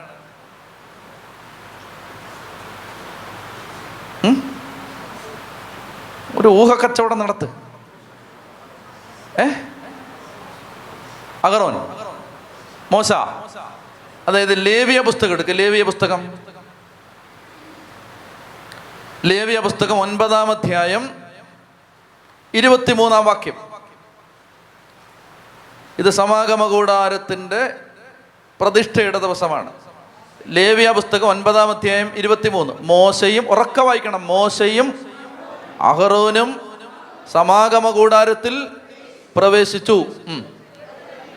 പുറത്തിറങ്ങി വന്ന് അവർ ജനത്തെ ആശീർവദിച്ചു. അപ്പോൾ കർത്താവിന്റെ മഹത്വം ജനത്തിന് പ്രത്യക്ഷമായി. കർത്താവിന്റെ സന്നിധിയിൽ നിന്ന് അഗ്നി പുറപ്പെട്ട് ബലിപീഠത്തിലിരുന്ന ദഹനബലിയും മേധസ്സും ദഹിപ്പിച്ചു. ശ്രദ്ധിക്കുക ആദ്യത്തെ തീ കൊടുത്തത് ദൈവമാണ്. അതുകൊണ്ടാണ് അവർ പറഞ്ഞത് ഈ തീ ഒരിക്കലും കെട്ടുപോകരുത്. ആദ്യത്തെ തീ കൊളുത്തത് കൊളുത്തിയത് ദൈവമാണ്. ദൈവം എന്ത് ചെയ്തു? സമാഗമ കൂടാരത്തിന്റെ ആശീർവാദ സമയത്ത് സ്വർഗത്തിൽ നിന്ന് ആ തീ ഇറങ്ങി വന്ന് ആ ബലിപീഠത്തിലെത്തി അത് കത്തിച്ചു. അതുകൊണ്ടാണ് അവർ ഒരിക്കലും ആ തീ കെട്ടുപോകാതിരിക്കാൻ ശ്രദ്ധിച്ചിരുന്നത്. പിന്നീട് നമ്മൾ ബൈബിൾ പഠിച്ച് മുന്നോട്ട് പോകുമ്പോൾ ദേവാലയം തകർക്കപ്പെട്ടു. ദേവാലയം തകർക്കപ്പെട്ടപ്പോൾ പോലും അവർ ഈ ബലിപീഠത്തിലെ അഗ്നി എടുത്ത് ഒരിടത്ത് കൊണ്ടുപോയി കെട്ടുപോകാതെ ഒളിപ്പിച്ചു വെച്ചു. അത് നമ്മൾ പിന്നീട് കാണാം. മക്കമാരുടെ പുസ്തകം പഠിക്കുമ്പോൾ അവിടെ നമ്മളത് കാണും. പിന്നീട് അഗ്നി എടുത്തുകൊണ്ട് വരുന്നതൊക്കെ വികാരനിർഭരമായ രംഗങ്ങളാണ്. ദൈവം കൊളുത്തിയ ഒരു തീ. അപ്പൊ ചങ്കിനകത്ത് ഈ തീ കൊളുത്തുന്ന ആരാണ്? ആരാണ്? ദൈവമാണ്. അപ്പോൾ എന്റെ പ്രിയപ്പെട്ട മക്കളെ ഒരു തീ കൊളുത്തണമെങ്കിൽ അത് മനുഷ്യന് കൊളുത്താൻ പറ്റില്ല. ദൈവം കൊളുത്തി തരണം. പിന്നീട് നമുക്കത് കത്തിച്ച് കത്തിച്ച് നിർത്താം. മനസ്സിലാവുന്നുണ്ടോ? മനുഷ്യന് പിന്നീട് അത് കത്തിച്ച് കത്തിച്ച് കത്തിച്ച് കത്തിച്ച് നിർത്താം. പക്ഷെ ശരിക്കുള്ള original fire has to come from above ചത്തി പറഞ്ഞേ ഹാലേ ലുയാ അതുകൊണ്ട് ശരിക്കുള്ള തീ കർത്താവെ നീ കത്തിക്കണം. നീ കത്തിച്ചാൽ പിന്നെ ഞങ്ങൾ കത്തിച്ച് കത്തിച്ച് നിർത്തിക്കോളാം. ശരിക്കുള്ള തീ ആദ്യം ദൈവം കത്തിച്ച് തരണം. അപ്പോൾ ഈ ബലിപീഠത്തിലെ അഗ്നി അങ്ങനെ ഹാനൂക്ക ഫെസ്റ്റ് എന്നൊക്കെ പറഞ്ഞിട്ട് അവർക്ക് പെരുന്നാളൊക്കെ ഉണ്ടായിരുന്നു ഈ തീയുടെ പെരുന്നാൾ ഒക്കെ പോട്ട്. അപ്പോൾ ബലിപീഠം ബലിപീഠ പിന്നീട് നമ്മൾ കാണുന്നത് ക്ഷാളനപാത്രമാണ് അപ്പോൾ ഈ ക്ഷാളനപാത്രം ഉണ്ടാക്കുന്നത് ഞാൻ കഴിഞ്ഞ ദിവസം സൂചിപ്പിച്ചിരുന്നു ക്ഷാളനപാത്രം നിർമ്മിച്ചത് എങ്ങനെയാണ്? ബലിപീഠത്തിന്റെ കൂടാരത്തിന്റെ വാതിൽക്കൽ ശുശ്രൂഷ ചെയ്തിരുന്ന സ്ത്രീകളുടെ കണ്ണാടി അവർ മുഖം നോക്കിക്കൊണ്ടിരുന്ന കണ്ണാടി. ആ ഓട്ട് കണ്ണാടിയാണ് അവർ പറഞ്ഞു ഞങ്ങൾക്ക് ഇനി ഞങ്ങളിനി ഞങ്ങളുടെ സൗന്ദര്യത്തെക്കുറിച്ച് ഞങ്ങൾക്ക് വലിയ താല്പര്യമില്ല. അതുകൊണ്ട് ഞങ്ങൾ ഈ കണ്ണാടി കർത്താവിന് ഞങ്ങൾ തരുകയാണെന്ന് പറഞ്ഞ് അവർ ആ കണ്ണാടി ദൈവത്തിന് സമർപ്പിച്ച് കഴിഞ്ഞപ്പോൾ ആ ഓട്ട് കണ്ണാടിയിൽ നിന്നാണ് ക്ഷാളനപാത്രം ഉണ്ടാക്കുന്നത്. അങ്ങനെ ഒരു സൂചന ബൈബിളിലുണ്ട്. അത് ഞാൻ പിന്നീട് പറയാം. അപ്പോൾ ശ്രദ്ധിക്കുക ക്ഷാളനപാത്രം അയ്യോ. നിങ്ങൾ മടുത്തോ? നിങ്ങൾ മടുക്കത്തില്ല. ശ്രദ്ധിച്ചിരിക്കണം. ഇത് ഭയങ്കര ടൈറസമാണിത്. ഇതിങ്ങനെ പറഞ്ഞ് മനസ്സിലാക്കി മനസ്സിലാക്കി കൊണ്ടുവരുന്നത്. പക്ഷെ ശ്രദ്ധിച്ചിരിക്കുക. ശ്രദ്ധിച്ചിരിക്കുക. അപ്പോൾ നമ്മൾ സമാഗമ കൂടാരം എന്താന്ന് കണ്ടു. ബലിപീഠം കണ്ടു. ക്ഷാളനപാത്രം കണ്ടു. ക്ഷാളനപാത്രത്തിൽ നിന്ന് വെള്ളമെടുത്ത് കഴുകിയില്ലെങ്കിൽ നമ്മൾ മരിച്ചു പോകും. അപ്പോൾ അതാണ് ഇതാണ് പുരോഹിതൻ. ഇതാണ് പുരോഹിതന്റെ ഡ്രസ്സ്. കാണുന്നുണ്ടോ? തലയൊരു തലപ്പാവൊക്കെ വെച്ച് നല്ല വെള്ള വെള്ള ഉടുപ്പൊക്കെ ഇട്ട് നല്ല മിടുക്കനായ ഒരു പുരോഹിതൻ. ശ്രദ്ധിക്കുക. ഇനി നമ്മൾ അകത്തോട്ട് കയറുകയാണ് എവിടാണ്?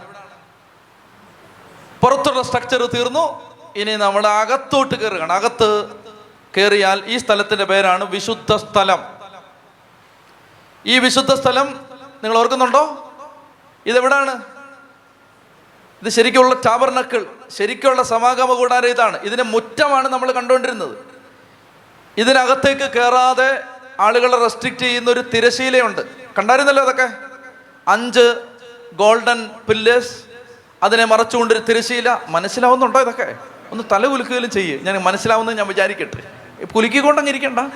പറയും മനസ്സിലാവുന്നു ചോദിക്കുമ്പോൾ അങ്ങ് തല കുലിക്കാൻ മതി. അപ്പോൾ ഇത് പിടിയിട്ടുന്നുണ്ടാവോ ഓക്കെ.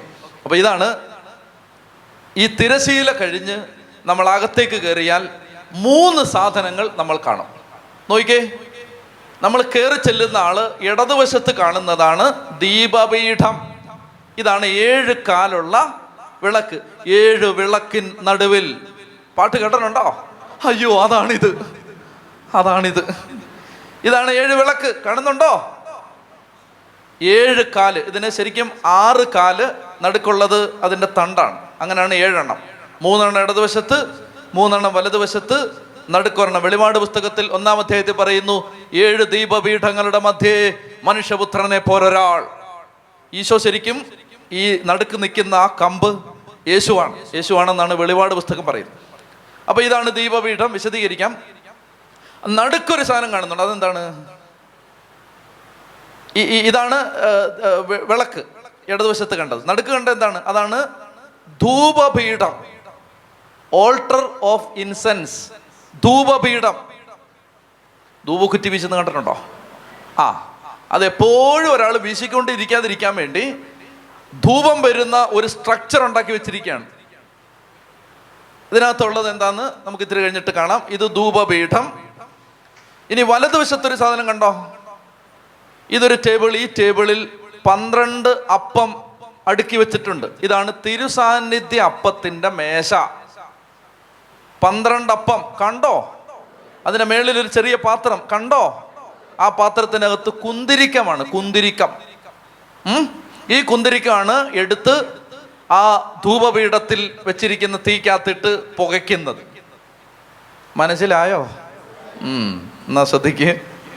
നോക്കൂ നമ്മൾ അകത്തോട്ട് കയറി അകത്ത് ദീപപീഠം ധൂപപീഠം തിരുസാന്നിധ്യ അപ്പത്തിന്റെ മേശ. അഞ്ച് കാര്യങ്ങൾ ഇപ്പോൾ കണ്ടു. ഉറങ്ങിയിരുന്നു? ഇപ്പം ഞാൻ ചോദിക്കാൻ പോവാം.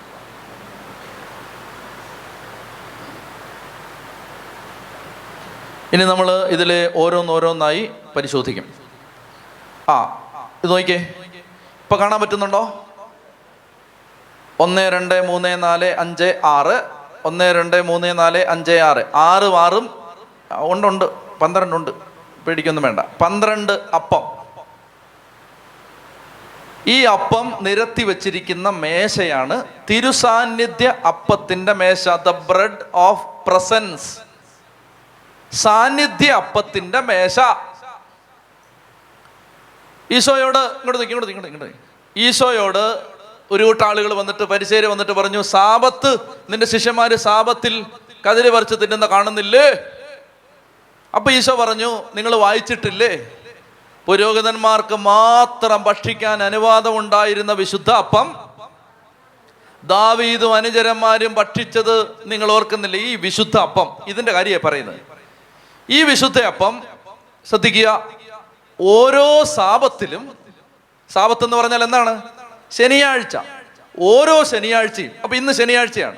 യഹൂദൻ ഇന്ന് ദേവാലയം ഉണ്ടെങ്കിൽ വാഗ്ദാൻ ഈ സമാഗമ കൂടാരം ഇന്ന് ഉണ്ടായിരുന്നെങ്കിൽ ഇന്ന് ശനിയാഴ്ച യഹൂദ മതത്തിലെ നിയോഗിക്കപ്പെട്ട പുരോഹിതന്മാർ ഈ അപ്പം തയ്യാറാക്കും. ഇത് അവർ മാത്രമേ ഉണ്ടാക്കാൻ പാടുള്ളൂ. ദോശ ചുടുന്ന പോലെ വീട്ടിൽ ചുടാൻ പാടില്ല. ഇത് പുരോഹിതന്മാർക്ക് മാത്രമാണ് ഈ കാഴ്ചയപ്പം ഉണ്ടാക്കാൻ അനുവാദമുള്ളത്. അപ്പോൾ ഈ തിരുസാന്നിധ്യ അപ്പം അവർ സാപത്തിൽ ഇത് ഉണ്ടാക്കും ഉണ്ടാക്കിയിട്ട് പുരോഹിതന്മാര് ഇത് സാപത്തിൽ കൊണ്ടുവന്ന് ദൈവത്തിന്റെ മുമ്പിൽ കഴിഞ്ഞ ആഴ്ച വെച്ച അപ്പം എടുത്ത് മാറ്റിയിട്ട് ഈ ആഴ്ച പുതിയ അപ്പം വെക്കും. അത് വെക്കുന്ന എന്നാണ് ശനിയാഴ്ച ദിവസമാണ്. സാപത്ത് ദിവസം. സാപത്ത് ദിവസം അതവർ വച്ചിട്ട് അവർ കഴിഞ്ഞ ആഴ്ചത്തെ അപ്പം മാറ്റിയത് അവർ വിശുദ്ധ സ്ഥലത്ത് വെച്ച് തന്നെ ഭക്ഷിക്കും. വെളിയിൽ കൊണ്ടുപോകാൻ അനുവാദമില്ല. ഇത് വെളിയിൽ ആർക്കും ഭക്ഷിക്കാനും അനുവാദമില്ല. പുരോഹിതന്മാർക്ക് മാത്രമേ ഭക്ഷിക്കാൻ അനുവാദമുള്ളൂ. അതവർ വിശുദ്ധ സ്ഥലത്ത് വെച്ച് ഭക്ഷിക്കണം. ഈ അപ്പം തയ്യാറാക്കുന്ന സമയത്ത് പുരോഹിതന്മാർ ബ്രഹ്മചര്യം പാലിക്കണം. ഇതായിരുന്നു തിരുസാന്നിധ്യ അപ്പം. പന്ത്രണ്ട് അപ്പം ഇനി ഇത് കർത്താവിന്റെ മുമ്പിൽ ഇങ്ങനെ വെച്ചിരിക്കുകയാണ്. ഈശോ ദൈവം എങ്ങനെയാണ് പറഞ്ഞത് എപ്പോഴും എന്റെ മുമ്പിൽ ഈ അപ്പം വെച്ചിരിക്കണം. പന്ത്രണ്ട് അപ്പം ഓർമ്മയാണെന്ന് അറിയാമോ നിങ്ങളെ പട്ടിണിയില്ലാതെ രോഗമില്ലാതെ ദുരിതമില്ലാതെ നിങ്ങളെ ശത്രുക്കൾ ആക്രമിക്കാതെ നിങ്ങൾ പട്ടിണി കിടക്കാതെ ഞാൻ നിങ്ങളെ എപ്പോഴും സംരക്ഷിച്ചു നിർത്തി എന്നതിന്റെ ഓർമ്മയ്ക്കായിട്ട് ഈ അപ്പം എപ്പോഴും എന്റെ മുമ്പിൽ വെച്ചിരിക്കണം. അതാണ് തിരുസാന്നിധ്യ അപ്പത്തിന്റെ മേശ. സമാഗമ കൂടാരം ഈ സ്റ്റഡിയുടെ ഒടുവിൽ നമ്മളായിട്ട് മാറും. നമ്മൾ മാറുമ്പോൾ നമ്മുടെ ഹൃദയത്തിനകത്ത് എപ്പോഴും ഒരു തിരുസാന്നിധ്യ അപ്പത്തിന്റെ മേശയുണ്ടാവണം. എന്താണത്? എന്നെ ദൈവം അത്ഭുതകരമായി പരിപാലിച്ച് നിർത്തി എന്ന ഒരിക്കലും നഷ്ടപ്പെടാത്ത ഒരു ഓർമ്മ. ചതി പറഞ്ഞേ ഹാലേ ലുയാ പ്രിയപ്പെട്ട മക്കളെ തിരുസാന്നിധ്യ അപ്പത്തിന്റെ മേശ ഈ അപ്പമാണ്. ഇനി ഇതെല്ലാം വിശുദ്ധ കുർബാനയുടെ വേരുകൾ ഇതിനകത്തുണ്ട്. ഈ അപ്പം പാപപരിഹാര ദിനം. അത് വർഷത്തിൽ ഒരിക്കലാണ്. അതിന്റെ പേരാണ് ദ ഡേ ഓഫ് അറ്റോൺമെന്റ് പാപപരിഹാര ദിനം. അതിന് അവർ അവരുടെ ഭാഷയിൽ പറഞ്ഞിരുന്നത് Yom Kippur. Y O M K I P U R Yom Kippur. പാപപരിഹാര ദിനത്തിൽ പ്രധാന പുരോഹിതൻ ഈ അപ്പം ഒരു തുണിയിലെടുത്ത് ഇങ്ങനെ പിടിച്ച് ജനത്തെ ആശീർവദിക്കും. മനസ്സിലാവുന്നുണ്ടോ? പരിശുദ്ധ കുർബാനയുടെ ആശീർവാദം? തിരുസാന്നിധ്യ അപ്പത്തിന്റെ മേശ. കണ്ടോ?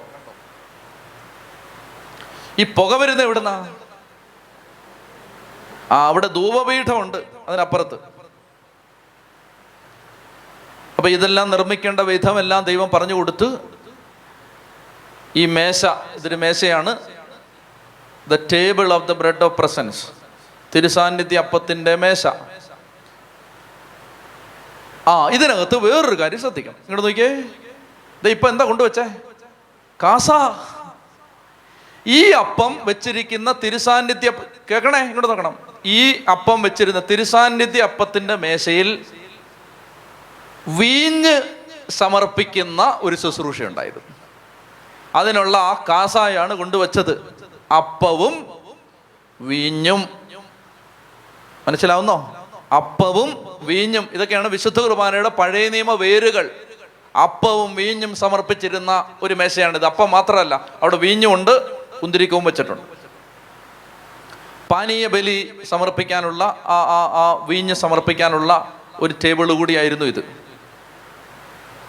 മടുത്തോ? കണ്ടോണ്ടിരുന്ന പോരെ എന്നെ മടുക്കാനാ? അപ്പം. വിശക്കുന്നോ? നല്ല അപ്പം അല്ലേ ഇതിന് ഇത് ചുമന്നുകൊണ്ട് പോകാനുള്ള ആ കമ്പ് കണ്ടോ? അത് മരം കൊണ്ടുണ്ടാക്കി. ഇതിനകത്തുള്ള മൂന്ന് സാധനങ്ങളും സ്വർണം കൊണ്ടാണ് പൊതിഞ്ഞിരിക്കുന്നത്. മരം കൊണ്ടുണ്ടാക്കി സ്വർണം കൊണ്ടാണ് പൊതിഞ്ഞിരിക്കുന്നത്. ഇനി ഈ വിളക്ക്. ഇത് ബദാം വൃക്ഷത്തിന്റെ ആകൃതിയിൽ ഉണ്ടാക്കണം എന്നായിരുന്നു ദൈവത്തിന്റെ കൽപ്പന. നടുക്കുള്ള തണ്ട് അതിന്റെ മൂന്ന് വശത്തും അതിന്റെ വിളക്ക്. അപ്പോൾ ഇതെന്താണ് ഇപ്പോൾ കാണുന്നത്? വിളക്കോ? ആ. ദീപ പീഠം അല്ലെങ്കിൽ ഏഴ് വിളക്ക്. ഏഴ് വിളക്ക് എന്നൊക്കെ പറയാമോ? ആ. ഏഴുകാലുള്ള വിളക്ക്. അപ്പോൾ ഇത് ഇതിനകത്ത് ശ്രദ്ധിക്കേണ്ടത് ഇപ്പോൾ ഈ പടത്തിൽ അല്ലെങ്കിൽ ഈ വീഡിയോയിൽ ഇവിടെ ശരിക്കും എണ്ണയിട്ട കത്തിക്കുന്ന വിളക്കായിട്ടല്ല ഇത്. ഇതൊരു റെഡിമെയ്ഡ് വിളക്കായിട്ടാണ് ഉണ്ടാക്കിയിരിക്കുന്നത്. എന്നാൽ ശരിക്കുള്ള വിളക്ക് ഇതിന്റെ മുകൾ ഭാഗം നിങ്ങൾ കാണുന്നുണ്ടോ? മുകൾ ഭാഗം. ഈ തിരി തെളിച്ച് വെച്ചിരിക്കുന്ന ഭാഗം കാണാൻ പറ്റുന്നുണ്ടോ? ആ അവിടെ അതൊരു കപ്പ് പോലാണ്. അതിനകത്ത് ഒലിവെണ്ണ ഒഴിച്ചു വെച്ചിരിക്കുന്നു. ഇനി അതിനകത്ത് തിരി ഇട്ടിട്ടുണ്ട്. ഈ തിരി ശരിക്കും ഇതിനകത്ത് ഈ എണ്ണയ്ക്കകത്തിട്ടിരിക്കുന്ന ഈ തിരി തിരി എവിടെ നിന്ന് ഉണ്ടാക്കുന്നതെന്ന് അറിയാമോ ഈ പുരോഹിതന്മാരുടെ വസ്ത്രം പഴയതാവുമ്പോൾ ആ പുരോഹിതന്മാരുടെ വസ്ത്രം പഴയതായ വസ്ത്രം കീറിക്കളയാതെ ആ വസ്ത്രം കീറി അത് തിരിയാക്കി അതാണ് ഈ ഇട്ട് കത്തിക്കുന്നത്. അതായിരുന്നു നിയമം. അച്ഛന്മാരുടെ ലോക കീറിപ്പോകുമ്പോൾ അതാണ് ഈ തിരിയായിട്ട് എന്ന് പറഞ്ഞാൽ ആ പുരോഹിതന്റെ ആ പുരോഹിതൻ അർപ്പിച്ച ബലികൾ പ്രാർത്ഥനകൾ അതിനുപയോഗിച്ച ആ വസ്ത്രം അത് പിന്നീട് ദൈവസാന്നിധ്യത്തിന് മുമ്പിൽ വിളക്കായിട്ട് നിന്ന് കത്തുകയാണ്. ഇനി ഈ വിശുദ്ധ സ്ഥലത്തുള്ള ആകെയുള്ള വെട്ടം ഈ വിളക്കാണ്. ഇത് മാത്രമേ ഉള്ളൂ. ബാക്കിയെല്ലാം ഇരുണ്ടിരിക്കുകയാണ്. അപ്പോൾ ഈ തിരി ഏഴ് തിരിയിട്ട ഏഴ് കാലുള്ള ഈ വിളക്കിൽ നിന്ന് വരുന്ന വെട്ടം മാത്രമാണ് വിശുദ്ധ സ്ഥലത്ത് ഉള്ളത്. അപ്പോൾ വെളിയിൽ ഭയങ്കര വെട്ടമാണ്. അകത്ത് അത്രയും വെട്ടമില്ല. ഇനി അതിവിശുദ്ധ സ്ഥലത്തോ ഒട്ടും വെട്ടമില്ല. അവിടെ വെട്ടമേ ഇല്ല. അതിവിശുദ്ധ സ്ഥലത്ത് നല്ല ഇരുട്ടാണ്. അപ്പൊ ഇതായിരുന്നു അതിന്റെ ആ സ്ട്രക്ചർ എല്ലാ ദിവസവും ശ്രദ്ധിക്കുക. എല്ലാ ദിവസവും പുരോഹിതൻ രാവിലെ പുരോഹിതന്റെ ഡ്യൂട്ടി രാവിലെ വരിക ഈ വിളക്ക് കത്തുന്നുണ്ടോ എന്ന് നോക്കുക എണ്ണ നിറയ്ക്കുക അതെല്ലാം വൃത്തിയാക്കുക. എന്നിട്ട് വൈകുന്നേരം വീണ്ടും വന്ന് ഈ വിളക്ക് കത്തുന്നുണ്ടോ? പരിശോധിക്കുക. കെട്ടുപോയോ എന്ന് പരിശോധിക്കുക വിളക്ക് കത്തിച്ച് നിർത്തുക. പുരോഹിതന്റെ രാവിലത്തെയും വൈകുന്നേരത്തെയും ഡ്യൂട്ടി ഇതായിരുന്നു ഈ വിളക്ക് കത്തുന്നുണ്ടോ? ഈ വിളക്ക് കെട്ടോ? അത് പുരോഹിതന്റെ ഡ്യൂട്ടി ആയിരുന്നു അത്രയൊക്കെ അറിഞ്ഞാൽ മതിയെന്ന് തോന്നുന്നു.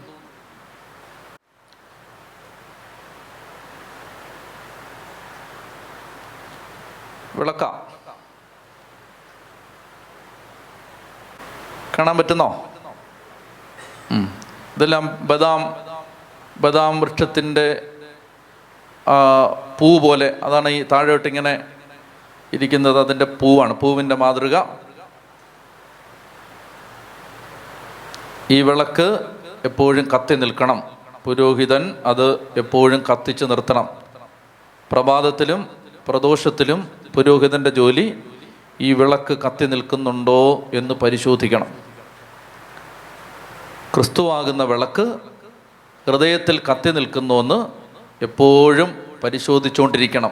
ക്രിസ്തു നഷ്ടപ്പെട്ടോ എന്ന് പരിശോധിച്ചുകൊണ്ടിരിക്കണം. പുരോഹിതന്റെ ജോലി അതായിരുന്നു. ഈ വിളക്ക് കത്തുന്നുണ്ടോ?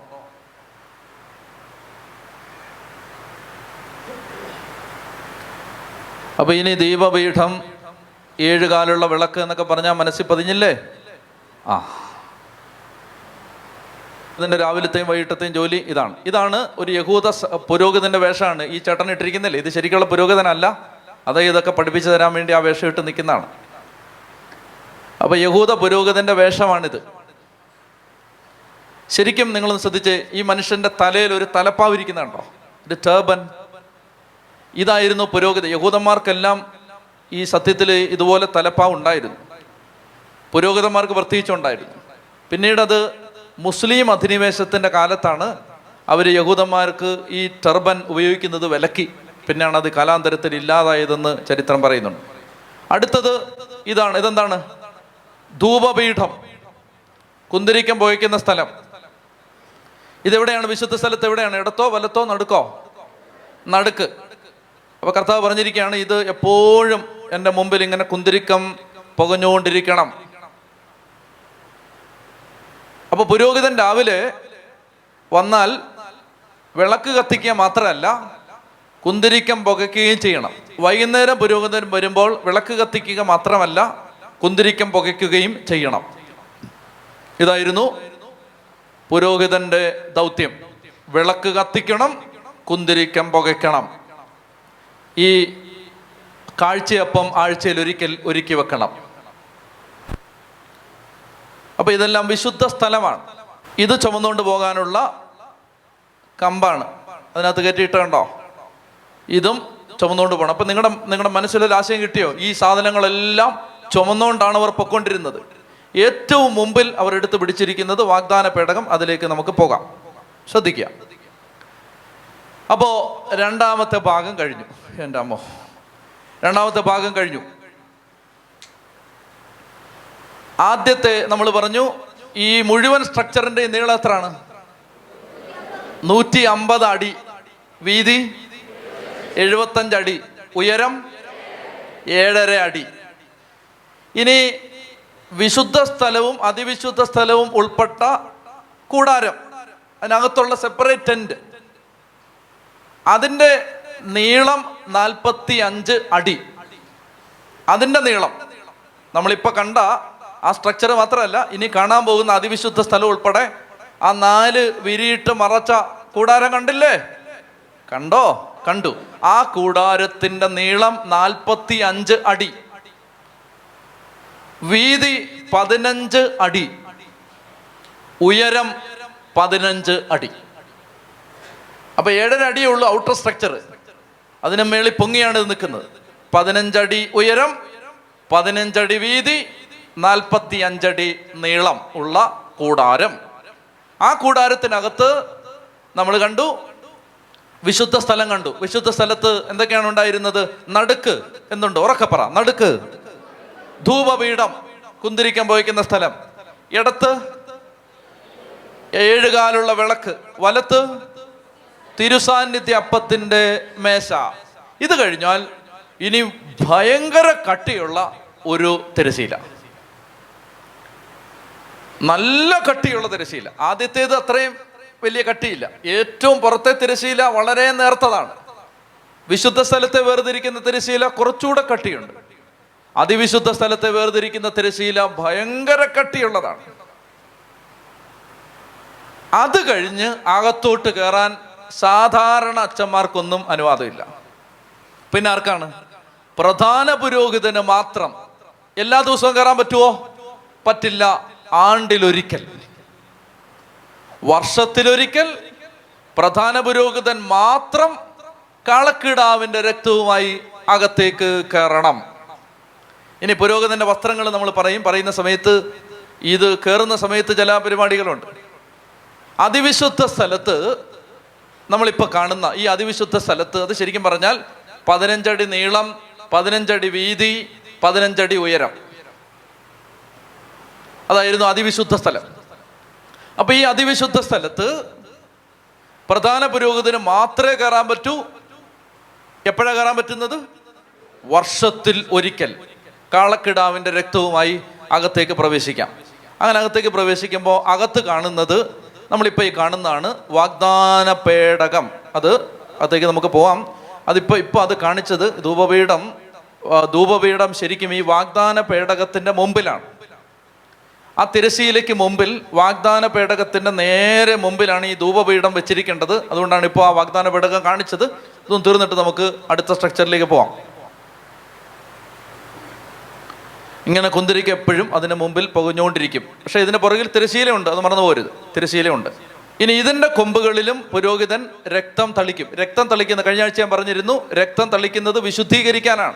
രക്തം കൂടാതെ പാപമോചനമില്ല. രക്തം തളിക്കുന്ന വിശുദ്ധീകരി വിശു- വിശുദ്ധീകരിക്കാൻ വേണ്ടിയിട്ടാണ്.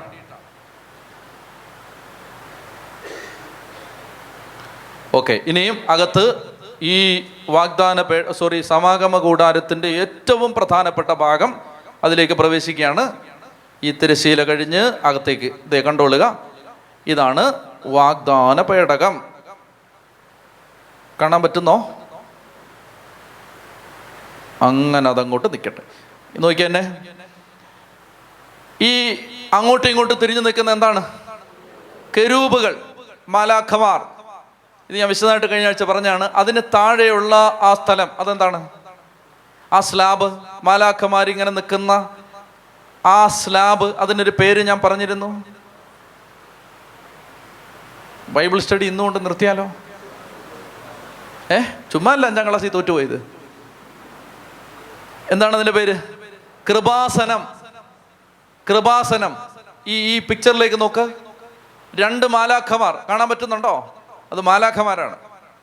മാലാഖമാർ കുനിഞ്ഞു നിൽക്കുകയാണ്. ചിറക് കൊണ്ട് മുഖം മറച്ചു നിൽക്കുകയാണ്. ആ മാലാഖമാർ രണ്ടു പേർ നിൽക്കുന്ന ആ സ്ഥലത്ത്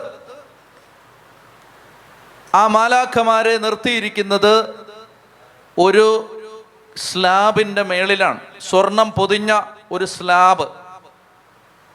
അതിന്റെ പേരാണ് കൃപാസനം. ഇവിടാണ് കർത്താവ് ഇറങ്ങി വരുന്നത്. ഈ സമാഗ സോറി ഈ വാഗ്ദാന പേടകത്തിലെ കൃപാസനത്തിന്റെ മീതെ കൃപാസനത്തിൽ അവിടാണ് ദൈവം ഇറങ്ങി വരുന്നത്. ഇനി അതിന് താഴെ ഒരു പൈപ്പ് പോലൊരു സാധനം കെട്ടിയിട്ടിരിക്കുന്നത് കണ്ടോ? അത് ചുമക്കാനുള്ള ആ വളയത്തിനകത്തൂടെ ആ കമ്പ് കെട്ടി കെട്ടിയിട്ടിരിക്കുകയാണ്. സ്വർണം പൊതിഞ്ഞതാണ് എല്ലാം. ഇതിന് താഴെ ഒരു പെട്ടിയുണ്ട്. ആ പെട്ടിയുടെ മൂടിയാണ് സത്യത്തിൽ കൃപാസനം. ഇത്രയും പിടി കിട്ടിയോ? ഇനി നോക്കിക്കോളൂ ഇതാണ് കൃപാസനം. ഇതതിന്റെ അരികു പാളി. ചുമന്നുകൊണ്ട് പോകാനുള്ള കമ്പ്. കരൂപുകൾ ദൈവസാന്നിധ്യത്തിന്റെ അടയാളം. മതി. ഇതിനകത്ത് ഇനി ശ്രദ്ധിച്ചേ. അയ്യോ കഴിഞ്ഞു. ഇതിനകത്ത് ഈ വാഗ്ദാന പേടകത്തിന് ഇപ്പൊ ഒരു പെട്ടിയാണ് കണ്ടത്. അതിനകത്ത് അതിനകത്ത് എന്തൊക്കെയാണ്? കൽഫലകങ്ങൾ അഗറോന്റെ തളിർത്ത വടി മന്ന ഇത്രയും അതിനകത്ത് നിക്ഷേപിച്ചിരിക്കുന്നു. ഇനി നിങ്ങൾ ഒരു അഞ്ച് മിനിറ്റ് കൊണ്ടൊന്ന് റീവൈൻഡ് ചെയ്ത് എന്നോട് പറഞ്ഞാൽ നമ്മുടെ വലിയൊരു പണി കഴിഞ്ഞു. ഇനി ഇത് കഴിഞ്ഞാൽ നമുക്കിത് വിശദീകരിക്കാൻ എളുപ്പമുണ്ട്. നന്ന നല്ലതായിട്ട് ഉടക്കം വരുന്നുണ്ടോ? ഉണർന്നിരിക്കണം ശ്രദ്ധിച്ചിരിക്കണം. വളരെ പ്രധാനപ്പെട്ട ഭാഗത്തേക്ക് നമ്മൾ കയറുകയാണ്. അപ്പോൾ നിങ്ങൾക്ക് സമാഗമ കൂടാരം എന്താണെന്ന് പിടികിട്ടി. ഇപ്പം നമ്മൾ കവർ ചെയ്തത് ഒരു എട്ട് ഏഴെട്ട് അധ്യായങ്ങൾ നമ്മൾ കഴിഞ്ഞു. ഇതാണ് അതിനകത്ത് പറഞ്ഞിരുന്ന കാര്യങ്ങൾ. വായിച്ചു പോയിരുന്നെങ്കിൽ നമ്മൾ ഉറങ്ങി തലയിടിച്ച് താഴെ വീണ് ആശുപത്രി കൊണ്ടുകൊണ്ടി വന്നേനെ. ഇപ്പം ഇത് ഇത് കണ്ടതുകൊണ്ട് അത്രയും ഒരു ബുദ്ധിമുട്ടുണ്ടായില്ല. എന്തായാലും ഉണ്ടെന്നൊക്കെ ഇരുന്നു. ദൈവം സഹായിച്ചു. അപ്പോൾ നിങ്ങൾക്ക് സമാഗമ കൂടാനും മനസ്സിലായി? ഞാൻ പറഞ്ഞുകൊള്ളുക ഞാൻ ചോദിക്കും നിങ്ങൾ ഉത്തരം പറയും. അപ്പോൾ നമ്മളത് റിവൈൻഡ് ചെയ്യും എല്ലാ കാര്യങ്ങളും വ്യക്തമാവും. ചോദ്യം ഈ ടോട്ടൽ സ്ട്രക്ചറിന്റെ നീളം. ഇങ്ങനെ ഉത്തരം പറയരുത് ഉറക്കെ പറയണം. നൂറ്റി അൻപത് അടി. വീതി എഴുപത്തഞ്ചടി ഉയരം എത്ര വാതിലുകൾ? ഒരു വാതിൽ. വാതിലിന്റെ പ്രത്യേകത ആർക്ക് വേണമെങ്കിലും ഏത് സമയത്തും കയറാം. പൂട്ടിയിട്ടില്ല. പക്ഷെ അടച്ചിട്ടിരിക്കുകയാണ്. പൂട്ടിയിട്ടില്ല. ഏത് സമയത്തും കയറാം. ഈശോ പറഞ്ഞു ഞാനാണ് വാതിൽ. എന്നിലൂടെ അല്ലാതെ ആരും പിതാവിന്റെ അടുക്കലേക്ക് വരില്ല. ഞാനാണ് വാതിൽ. നിനക്ക് ചാടി കയറാന്ന് വിചാരിക്കരുത്. ഇഴഞ്ഞു കയറാന്ന് വിചാരിക്കരുത്. വാതിലിലൂടെ കയറണം. ഞാനാണ് വാതിൽ. ഇനി അങ്ങനെ നമ്മൾ ഈ വാതിലിലൂടെ അകത്തേക്ക് പ്രവേശിച്ചാൽ അവിടെ ആദ്യം കാണുന്നത് ബലിപീഠം. ബലിപീഠം തറയോട് ചേർത്ത് വെച്ചിരിക്കുന്നോ. അല്പം ഉയർത്തി വെച്ചിരിക്കുന്നു. എന്താണ് അതിന്റെ ഉദ്ദേശം? ഏ? തീ കത്തിക്കാൻ. ബലിപീഠത്തോട് ചേർന്ന് കോരികകൾ പാത്രങ്ങൾ ഉപകരണങ്ങൾ ചാരം വാരാനുള്ളത് എല്ലാം നിങ്ങൾ കണ്ടു. ബലിപീഠത്തിലേക്ക് കയറാൻ പ്ലാറ്റ്ഫോം ഉണ്ട് അവിടെ ബലിയർപ്പിക്കുന്ന വിധം പറഞ്ഞു ബലിപീഠത്തിനകത്തേക്ക് ഒരു സാധനം ഇറക്കി വെച്ചിട്ടുണ്ട് ഒരഴി. അതിനകത്ത് അടിയിൽ നിന്ന് തീ കൂട്ടിയിരിക്കുന്നു. ബലിപീഠത്തിലെ ആദ്യത്തെ അഗ്നി കത്തിച്ചത് ആരാണ്? ദൈവമാണ്. സമാഗമ കൂടാരത്തിന്റെ പ്രതിഷ്ഠയുടെ അന്ന് ദൈവമാണ് ആദ്യത്തെ തീ കത്തിച്ചത്. ഒരിക്കലും ഈ തീ കെട്ടുപോകാൻ പാടില്ലെന്ന് നിയമം ഉണ്ടായിരുന്നു. ബലിപീഠം കഴിഞ്ഞാൽ അടുത്ത് കാണുന്ന ഉപകരണം. ശാലിനിയോ? ക്ഷാളനപാത്രം ബലിപീഠം കഴിഞ്ഞാൽ അടുത്ത് കാണുന്ന ഉപകരണമാണ് ക്ഷാളനപാത്രം. ക്ഷാളനപാത്രം ഉണ്ടാക്കിയത് സ്ത്രീകളുടെ ഓട്ട് കണ്ണാടി ഉപയോഗിച്ച്. ക്ഷാളനപാത്രം. അതെന്തിനായിരുന്നു? ഏ വെള്ളം കുടിക്കാൻ. അല്ല പുരോഹിതന്മാർ ബലിയർപ്പിക്കാനോ ഏതെങ്കിലും ആത്മീയ ശുശ്രൂഷയ്ക്കോ അകത്ത് കയറുമ്പോൾ അവർക്ക് മുഖം കഴുകാൻ. അല്ല പിന്നെ? കൈയും കാലും കഴുകാൻ. അങ്ങനെ കഴുകിയില്ലെങ്കിൽ അവർ മരിച്ചു പോവും. ക്ഷാളനപാത്രവും കഴിഞ്ഞ് പിന്നീട് കാണുന്നത് ടാബർനക്കിൾ സമാഗമ കൂടാരം ശരിക്കുള്ള സമാഗമ കൂടാരം. അതിന് മീതെ എത്ര തുണികൾ വിരിച്ചിട്ടുണ്ട്? നാല്. നാല് തുണികൾ. ഇനി അതിന് തിരശീലയുണ്ട്. ആ തിരശീല കഴിഞ്ഞ് നമ്മൾ അകത്തേക്ക് കയറിയാൽ അതിനെ വിളിക്കുന്ന പേരാണ് എന്ത് സ്ഥലം? അശുദ്ധ സ്ഥലം. വിശുദ്ധ സ്ഥലം. വിശുദ്ധ സ്ഥലം. ആ വിശുദ്ധ സ്ഥലത്തിന്റെ നീളം. വിശുദ്ധ സ്ഥലം അതിവിശുദ്ധ സ്ഥലം. അതിന്റെ ആ ടോട്ടൽ സ്ട്രക്ചറിന്റെ സമാഗമ കൂടാരത്തിന്റെ നീളം. നാപ്പേ ആണോ? നാൽപ്പത്തഞ്ചടി വീതി. പതിനഞ്ചടി ഉയരം. പതിനഞ്ചടി. പതിനഞ്ചടി. വിശുദ്ധ സ്ഥലം. തിരശ്ശീലയിട്ട് വേർതിരിച്ചിരിക്കുന്ന വിശുദ്ധ സ്ഥലം. ആ വിശുദ്ധ സ്ഥലത്ത് എത്ര സാധനങ്ങൾ കാണാം? എത്ര? മൂന്ന്.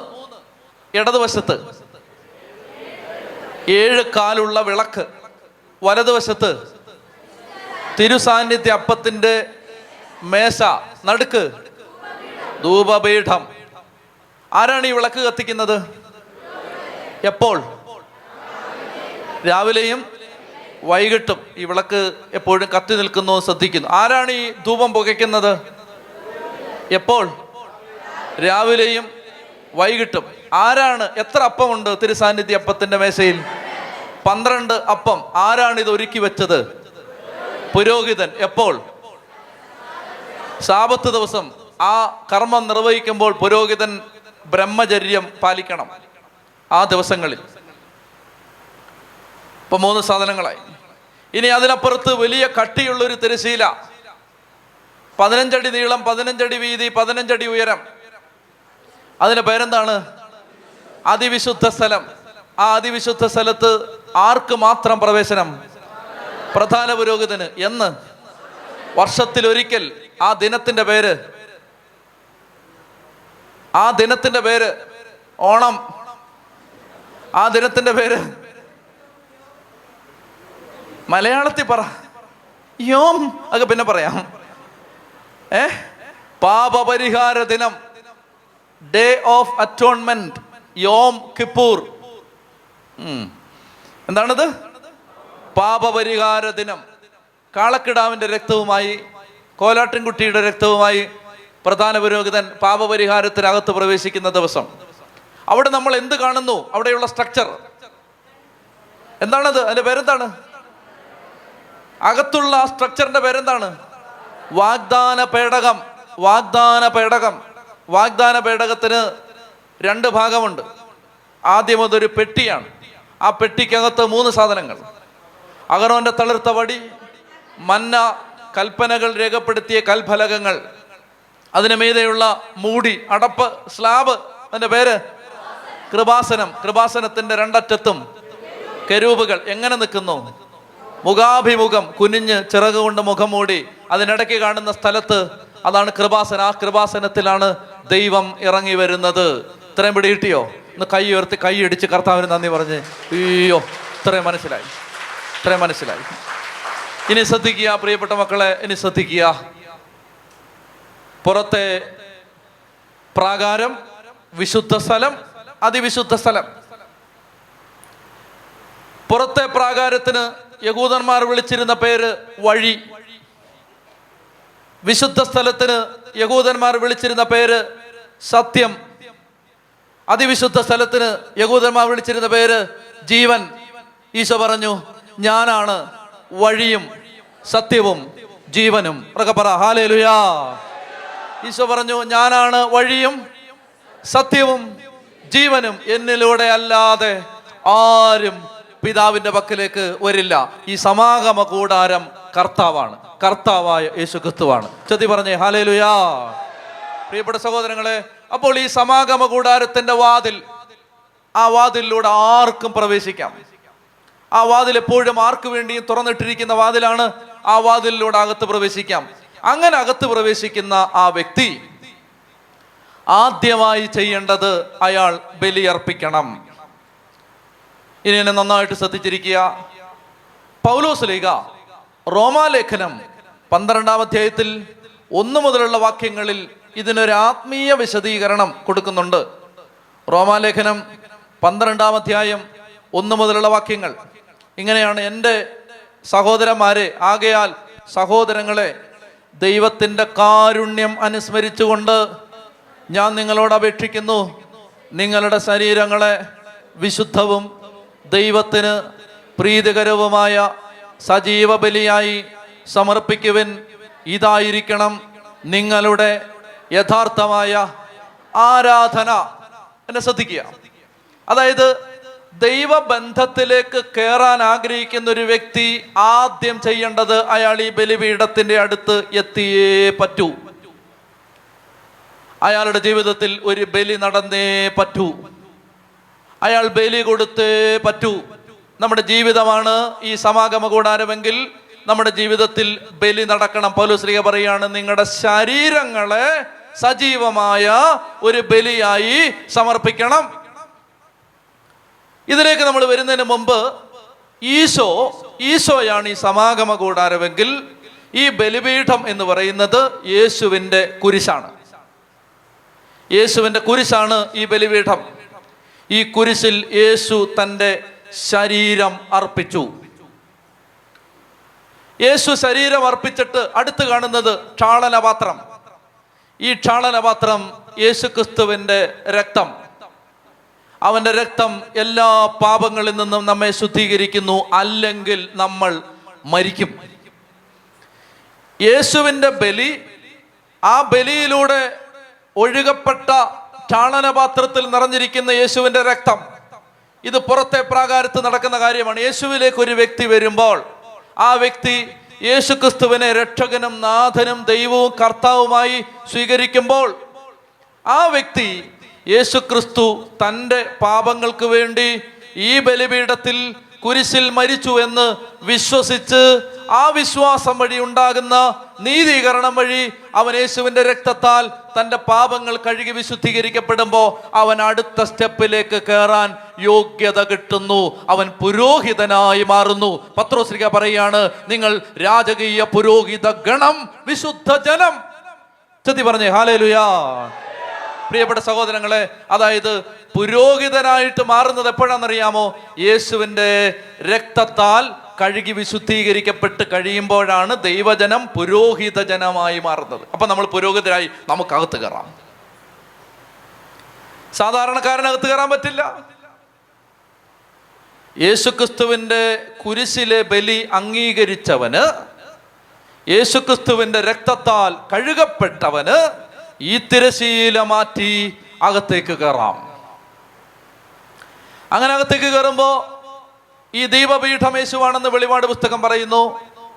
ഈ കുന്തിരിക്കം എന്ന് പറയുന്ന ഹെബ്രായ ലേഖനം പറയുന്നു അവൻ ജീവിച്ചിരുന്ന കാലത്ത് അവൻ പിതാവായ ദൈവത്തിന്റെ മുമ്പിൽ യാചനകളും നേർച്ചകളും പ്രാർത്ഥനകളും എപ്പോഴും ഈ കുന്തിരിക്കം പോലെ സമർപ്പിച്ചുകൊണ്ടിരുന്നു. അതുപോലെ അവൻ തന്റെ ശരീരത്തെ പുറത്തെ ബലിപീഠത്തിൽ അർപ്പിച്ചിട്ട് ആ ശരീരത്തെ അവൻ നമുക്ക് തിരുസാന്നിധ്യ അപ്പമാക്കി മാറ്റി തന്നു അത് മൂന്നുമാണ് അകത്തുള്ളത്.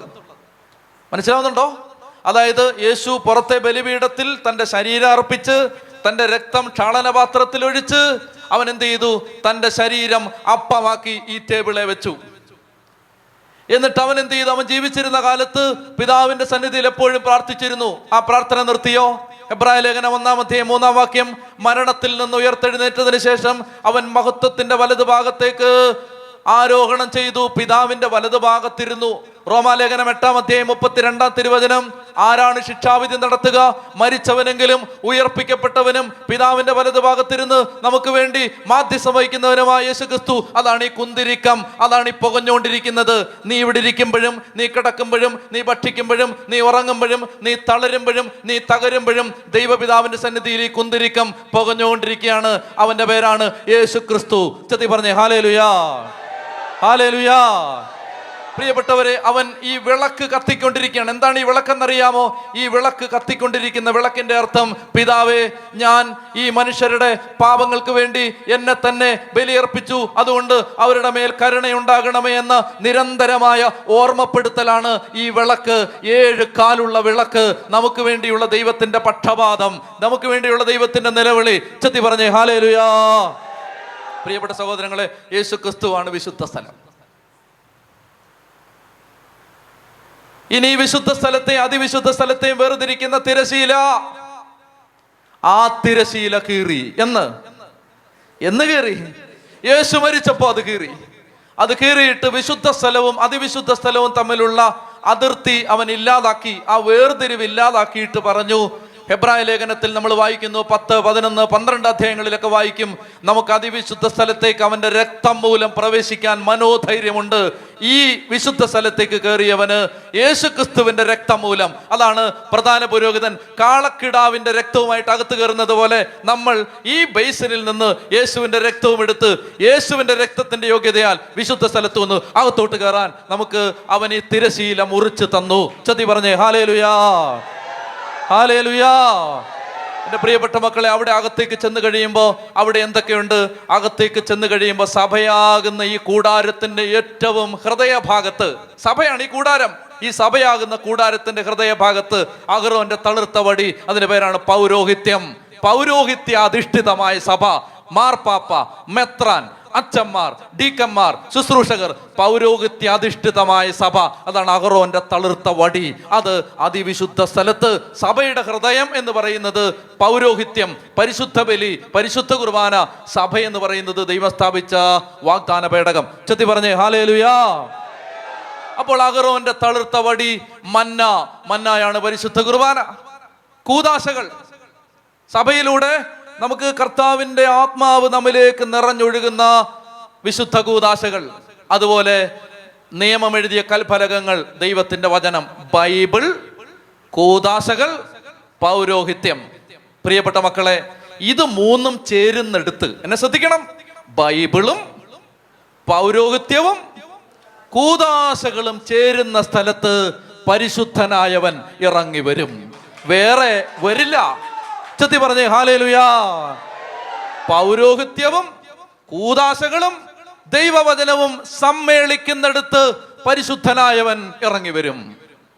ചതി പറഞ്ഞേ ഹാലേലുയാ. എന്റെ പ്രിയപ്പെട്ട സഹോദരങ്ങളെ അതുകൊണ്ടാണ് സഭ വിട്ടു പോകരുതെന്ന് പറയുന്നത്. മനസ്സിലാവുന്നോ? സഭയുടെ അംഗങ്ങളായിട്ടിരിക്കണമെന്ന് പറയുന്നതിന്റെ കാരണം ഇതാണ് ദൈവം സ്ഥാപിച്ചൊരു സംവിധാനമുണ്ട്. നാൽപ്പത് രാവും നാൽപ്പത് പകലും കർത്താവിന്റെ മലമുകളിലായിരുന്ന മോശ ആ മോശയ്ക്കാണ് ദൈവം ഇത് വെളിപ്പെടുത്തി കൊടുത്തത്. നിങ്ങൾ ആലോചിച്ച് നോക്ക് ഞാൻ ഇത് വായിക്കുമ്പോൾ വായിക്കുമ്പോൾ നമുക്ക് ഇത് ദൈവമേ ഇത് മനസ്സിലാക്കാൻ പറ്റൂ ഇത്? എത്ര നൂറ്റാണ്ടുകൾക്ക് മുമ്പേ ദൈവം എല്ലാം വ്യക്തമായിട്ട് കണ്ടു. എന്നിട്ടൊരു പാവപ്പെട്ട മനുഷ്യന് പറഞ്ഞു കൊടുത്തു ഇങ്ങനെ ഉണ്ടാക്കണം അന്ന് അന്ന് മോശയ്ക്ക് അറിയാമോ ഇതെല്ലാം ദൈതാന്ന് ഒന്നും അറിയാൻ പാടില്ല. പ്രിയപ്പെട്ട സഹോദരങ്ങളെ ഒടുവിൽ വാഗ്ദാന ഒടുവിൽ സമാഗമ കൂടാരം സമാഗമ കൂടാരം ഇല്ലാതായി അത് ദേവാലയമായിട്ട് മാറി. ദേവാലയം തകർക്കപ്പെട്ടു.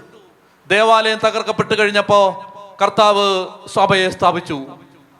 തിരുസഭ ഉണ്ടായി എന്റെ പ്രിയപ്പെട്ട സഹോദരങ്ങളെ ഒരു വശത്ത് ഇത് ക്രിസ്തുവാണ് ഒരു വശത്ത് ഇത് സഭയാണ്. ഇത്ര മനസ്സിലായോ?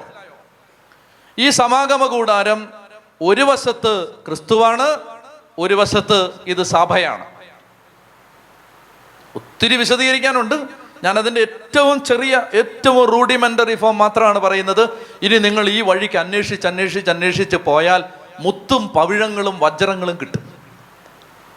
കുഞ്ഞു കുഞ്ഞു കുഞ്ഞു കുഞ്ഞു കാര്യങ്ങളിൽ ഭയങ്കര ആശയം കിട്ടും. ഇനി നിങ്ങൾ ഇതിൽ നിന്ന് ഓരോ കാര്യം ബലിപീഠം എടുത്ത് പരിശോധിക്കണം. ഓരോന്ന് പരിശോധിക്കുമ്പോഴാണ് അതിനകത്ത് നിന്ന് നമുക്ക് മുത്തുകൾ കിട്ടാൻ പോകുന്നത്. ഇപ്പം ഇതിന്റെ സ്ട്രക്ചർ മാത്രമേ പറയാൻ നമുക്ക് പറ്റൂ. അതിനുള്ള അവസരമേ നമുക്കുള്ളൂ. എന്നെ നിങ്ങൾ ശ്രദ്ധിച്ചിരിക്കുക പ്രിയപ്പെട്ട മക്കളെ. അപ്പോൾ എന്നെ ഏറ്റവും കൂടുതൽ അത്ഭുതപ്പെടുത്തി എന്തെന്നറിയാമോ? ഇതാണ് ഈ വഴി സത്യം ജീവൻ.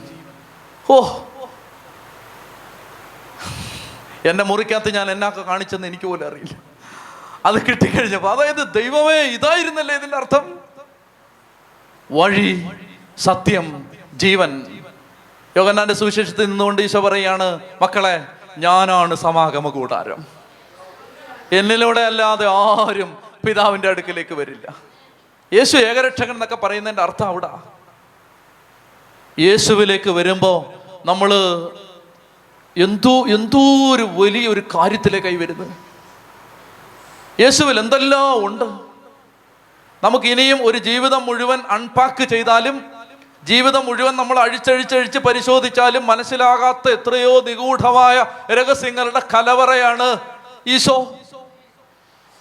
ഇനി ഈ പരിശുദ്ധ കുർബാന ഈ അപ്പം എടുത്ത് ഇങ്ങനെ ഉയർത്തി പുരോഹിതം പിടിക്കുമ്പോ ദൈവമേ വിശദീകരിക്കാൻ പറ്റാത്ത എത്രയോ മഹാരഹസ്യങ്ങളുടെ ഒരാകത്തുകയാണ് ഈ അപ്പം. ഹൃദയം തുറന്ന് പറഞ്ഞേ ഹാലേലുയാ. പ്രിയപ്പെട്ട സഹോദരങ്ങളെ ഈ വാഗ്ദാന പേടകത്തിൽ ഈ ഈ സമാഗമ കൂടാരത്തിൽ ആദ്യം ബലിപീഠം ആ ബലിപീഠത്തിൽ ഈശോ ബലിയർപ്പിച്ചു. അവന്റെ രക്തം നമ്മുടെ ശുദ്ധീകരണത്തിനായി വെച്ചു. അത് കഴിയുമ്പോൾ അവന്റെ രക്തത്താൽ നമ്മൾ വിശുദ്ധീകരിക്കപ്പെട്ടാൽ അങ്ങനെ വിശുദ്ധീകരിക്കപ്പെട്ടവരെ പത്രോശ്രീക വിളിക്കുന്നവർ രാജകീയ പുരോഹിത ഗണമാണ്. അതുകൊണ്ട് നമുക്ക് അകത്ത് കയറാം. അകത്ത് കയറി കഴിഞ്ഞാൽ അവിടെ ദീപപീഠമുണ്ട്. അവിടെ ദീപം ഏഴ് കാലുള്ള വിളക്ക് കത്തി നിൽക്കുന്നു. യേശുവിന്റെ ബലിയുടെ നിരന്തര ഓർമ്മപ്പെടുത്തൽ പിതാവേ ഞാൻ മനുഷ്യരുടെ പാപങ്ങൾക്ക് വേണ്ടി എന്നെ തന്നെ ബലിയർപ്പിച്ചു എന്ന ഓർമ്മപ്പെടുത്തൽ. അവന്റെ മധ്യസ്ഥം അവൻ നമുക്ക് വേണ്ടി പിതാവിന്റെ വലതുഭാഗത്തിരുന്ന് മധ്യസ്ഥം പ്രാർത്ഥിക്കുന്നതിന്റെ കുന്തിരിക്കം അതിന്റെ പുക ആ ധൂപം ഈശോയുടെ ശരീര രക്തങ്ങളാകുന്ന അവന്റെ മാംസരക്തങ്ങളാകുന്ന അപ്പവും വീഞ്ഞും തിരുസാന്നിധ്യ അപ്പം ഇനി അത് കഴിഞ്ഞ് വലിയൊരു തിരശീല. ആ തിരശീല കീറാൻ പറ്റില്ല. അത് അത് മുകളറ്റം മുതൽ താഴറ്റം വരെ കീറി. താഴെ നല്ല കീറിയത് കേട്ടോ. മേളി നിന്നാ കീറിയത് അതിന്റെ അർത്ഥം മനുഷ്യരല്ല കീറിയത് ദൈവമാണ് കീറിയത് അത് കീറിയിട്ട് ദൈവ ആ തിരശീല അങ്ങ് കീറിയിട്ട് പറഞ്ഞു അകത്തോട്ട് വരാം ചുമ്മാ വരാൻ പാടില്ല വെറുതെ വരാൻ പാടില്ല. കാളക്കിടാവിന്റെ രക്തവും കൊണ്ട് വന്നാൽ നിനക്കകത്ത് പ്രവേശിക്കാം. അകത്തേക്ക് പ്രവേശിച്ച് അതിവിശുദ്ധ സ്ഥലത്തേക്ക് ദൈവബന്ധത്തിലേക്ക് ദൈവാനുഭവത്തിലേക്ക് പ്രവേശിക്കാൻ ക്രിസ്തു നമുക്കൊരു വഴി തുറന്നിട്ടു. ഇതാണ് ഹെബ്രായ ലേഖനം. ഇനി വായിച്ചാൽ നല്ലപോലെ മനസ്സിലാവും. ഈ ഇത് മനസ്സിൽ കിടന്നാൽ ഇനി ഇത് വായിക്കുമ്പോൾ അവന്റെ രക്തം മൂലം അതിവിശുദ്ധ സ്ഥലത്തേക്ക് പ്രവേശിക്കാൻ നമുക്ക് മനോധൈര്യമുണ്ട്. വ്യാഖ്യാനം വേണോ? ആരെങ്കിലും പറഞ്ഞു തരണോ ഇനി? വേണ്ട. നമുക്ക് പിടികിട്ടി ഒന്ന് എഴുന്നേറ്റ് നിൽക്കാമോ നമുക്ക് അടുത്ത കാര്യത്തിലേക്ക് പോകണം. കുറച്ചുകൂടി നമ്മുടെ നമ്മുടെ ദൈവാനുഭവത്തെ നമ്മൾ വ്യാഖ്യാനിക്കണം ഈ ഈ സാഹചര്യത്തിൽ. നന്നായിട്ട് പ്രാർത്ഥിച്ച് കർത്താവിനോടുള്ള സ്നേഹം കൊണ്ട് നിങ്ങളുടെ ഹൃദയം ജ്വലിക്കട്ടെ എന്ന് ഞാൻ പ്രാർത്ഥിക്കുന്നു. അതായത് ഈശോ യഹൂദന്മാർക്ക് യഹൂദന്മാരിൽ സാധാരണക്കാർക്ക് എത്തി നോക്കാൻ പോലും പറ്റാതിരുന്ന ആ സമാഗമ കൂടാരം ഇതാ ഇന്ന് ബലിയർപ്പിക്കുന്ന സമയത്ത് നമ്മുടെ ഉള്ളിലേക്ക് ഒരു അപ്പമായിട്ട് വരികയാണ്. യേശുവിനോടുള്ള സ്നേഹം നിങ്ങൾക്ക് വർദ്ധിക്കട്ടെ എന്ന് ഞാൻ പ്രാർത്ഥിക്കുന്നു. ഈശോയുടെ സ്നേഹം കൊണ്ട് ഇത് കേൾക്കുന്ന എല്ലാ മക്കളും നിറയട്ടെ എന്ന് ഞാൻ പ്രാർത്ഥിക്കുന്നു. നമ്മുടെ ഹൃദയത്തിൽ കർത്താവിനോടുള്ള സ്നേഹവും ബഹുമാനവും ഭക്തിയും വർദ്ധിക്കട്ടെ. നമുക്ക് വേണ്ടി കർത്താവ് ഏകജാതനെ നൽകി. നമുക്ക് വേണ്ടി ഈശോ ബലിയായി തീർന്നു അവന്റെ ബലിയിൽ നമ്മൾ രാജകീയ പുരോഹിത ഗണമായി. അവന്റെ ബലിയർപ്പണത്താൽ നമ്മൾ പുരോഹിത ജനമായി വിശുദ്ധ ജനമായി നമുക്ക് അതിവിശുദ്ധ സ്ഥലത്ത് പ്രവേശിക്കാൻ മനോധൈര്യം കിട്ടി. മക്കളെ നന്നായിട്ട് ഇപ്പോൾ പ്രാർത്ഥിക്കണം. ഇപ്പോഴാ തീ കൊളുത്തപ്പെടും. ദൈവം ബലിപീഠത്തിൽ ആദ്യം കൊളുത്തിയ ആ തീ ആ ഒറിജിനൽ ഫയർ അത് ഹൃദയത്തിൽ കൊളുത്തപ്പെടും. രണ്ട് കരങ്ങളും നന്നായിട്ട് ഉയർത്ത്. ഇനി പ്രാർത്ഥന തീരുന്നത് വരെ നിങ്ങൾ ആരെയും ശ്രദ്ധിക്കരുത് ആരെയും നോക്കരുത്. പ്രിയപ്പെട്ട മക്കളെ ആഗ്രഹിക്കണം. കർത്താവെ ഒരു സമാഗമ കൂടാരമായി അങ്ങ് മാറി ഇനി ഒരു സമാഗമ കൂടാരമായി ഞാൻ മാറണം. അങ്ങൊരു സമാഗമ കൂടാരമായി മാറി ഞാനൊരു സമാഗമ കൂടാരമായി മാറട്ടെ. കരങ്ങൾ ഉയർത്തി പ്രിയപ്പെട്ട മക്കളെ ആത്മീയ വളർച്ചയ്ക്ക് വേണ്ടി ആഗ്രഹിക്കുന്നവർ പരിശുദ്ധാത്മാഭിഷേകത്തിന് വേണ്ടി ആഗ്രഹിക്കുന്നവർ പ്രാർത്ഥനാ വരം കിട്ടാൻ ആഗ്രഹിക്കുന്നവർ കൃപയുടെ വഴിയെ നടക്കാൻ ആഗ്രഹിക്കുന്നവർ ഒരു പടി കൂടി വളരാൻ ആഗ്രഹിക്കുന്നവർ ഇനി നിങ്ങൾ ആരെയും ശ്രദ്ധിക്കരുത്. എല്ലാം മറന്ന് തിരുവചനത്തിൽ കർത്താവ് വെളിപ്പെടുത്തിയ എല്ലാ രഹസ്യങ്ങളും ഹൃദയത്തെ സ്വീകരിച്ച് കർത്താവെ ആത്മീയമായി വളരാൻ സാധിക്കണം. ഹൃദയം തുറന്ന് അതരം തുറന്ന് സ്തുതിക്കട്ടെ. ഹാലലുയ ഹാലലുയ ഹാലലുയ ഹാലലുയ ഹാലലുയ. നാവിന്റെ കെട്ട് അഴിയട്ടെ. ഹൃദയത്തിന്റെ ബന്ധനങ്ങൾ അഴിയട്ടെ. മനസ്സിന്റെ ഭാരങ്ങൾ വിട്ടുപോകട്ടെ. ഹൃദയത്തിലേക്ക് ദൈവാത്മാവ് ഇറങ്ങി വരട്ടെ. ആ ആദിമ അഗ്നി ആ ആദിമ അഗ്നി ആ ഒറിജിനൽ ഫയർ കർത്താവ് ഹൃദയങ്ങളിൽ ഇപ്പോൾ ആളിക്കത്തട്ടെ ഇപ്പോൾ വലിയ അഭിഷേകമായി തീ ഇറങ്ങി കത്തി നിൽക്കട്ടെ. വലിയ അഭിഷേകമായി അഗ്നി ഇറങ്ങി വരട്ടെ. പരിശുദ്ധ അഭിഷേകം ഇറങ്ങി വരട്ടെ. സമാഗ കൂടാരങ്ങളായി ഞങ്ങൾ മാറട്ടെ. യേശുവിന്റെ ബലിയുടെ യോഗ്യതയാൽ സമാഗമ കൂടാരങ്ങളായി ഞങ്ങൾ മാറട്ടെ. അതരം തുറന്ന് സ്തുതിക്കുന്നു. സകല ബന്ധനങ്ങളും സകല രോഗങ്ങളും സകല ഭാരങ്ങളും ആകുലതകളും കെട്ടുകളും നസ്രാന യേശുവിന്റെ നാമത്തിൽ അഴിയട്ടെ എന്ന് പ്രാർത്ഥിക്കുന്നു. അഴിയട്ടെ എന്ന് പ്രാർത്ഥിക്കുന്നു. മന്ത്രവാദ ശക്തികൾ ആഭിചാര ശക്തികൾ നിർവീര്യമാവട്ടെ എന്ന് പ്രാർത്ഥിക്കുന്നു. ലോകത്തിന്റെ ആശയങ്ങൾ തത്വചിന്തകൾ വ്യർത്ഥമായ ആലോചനകൾ യേശുവിന്റെ നാമത്തിൽ നിർവീര്യമാവട്ടെ എന്ന് പ്രാർത്ഥിക്കുന്നു. സ്വർഗീയ പിതാവ് നട്ടതല്ലാത്ത ചെടികളെല്ലാം യേശുവിന്റെ നാമത്തിൽ പിഴുതെറിയപ്പെടട്ടെ എന്ന് പ്രാർത്ഥിക്കുന്നു. ഹൃദയങ്ങൾ കത്തി ജ്വലിക്കട്ടെ എന്ന് പ്രാർത്ഥിക്കുന്നു. ശരീരങ്ങളിൽ അഗ്നി ഇറങ്ങട്ടെ എന്ന് പ്രാർത്ഥിക്കുന്നു. ബലിയുടെ അഭിഷേകം നിറയട്ടെ എന്ന് പ്രാർത്ഥിക്കുന്നു. ശക്തിയുടെ അഭിഷേകം നിറയട്ടെ എന്ന് പ്രാർത്ഥിക്കുന്നു. നാവിന്റെ കെട്ട് അഴിയട്ടെ എന്ന് പ്രാർത്ഥിക്കുന്നു. ശരീരത്തിന്റെ ബന്ധനങ്ങൾ അഴിയട്ടെ എന്ന് പ്രാർത്ഥിക്കുന്നു. ഹൃദയം തീപിടിക്കട്ടെ എന്ന് പ്രാർത്ഥിക്കുന്നു. ഉച്ചത്തിൽ വിളിക്കുന്നു ഈശോയെ.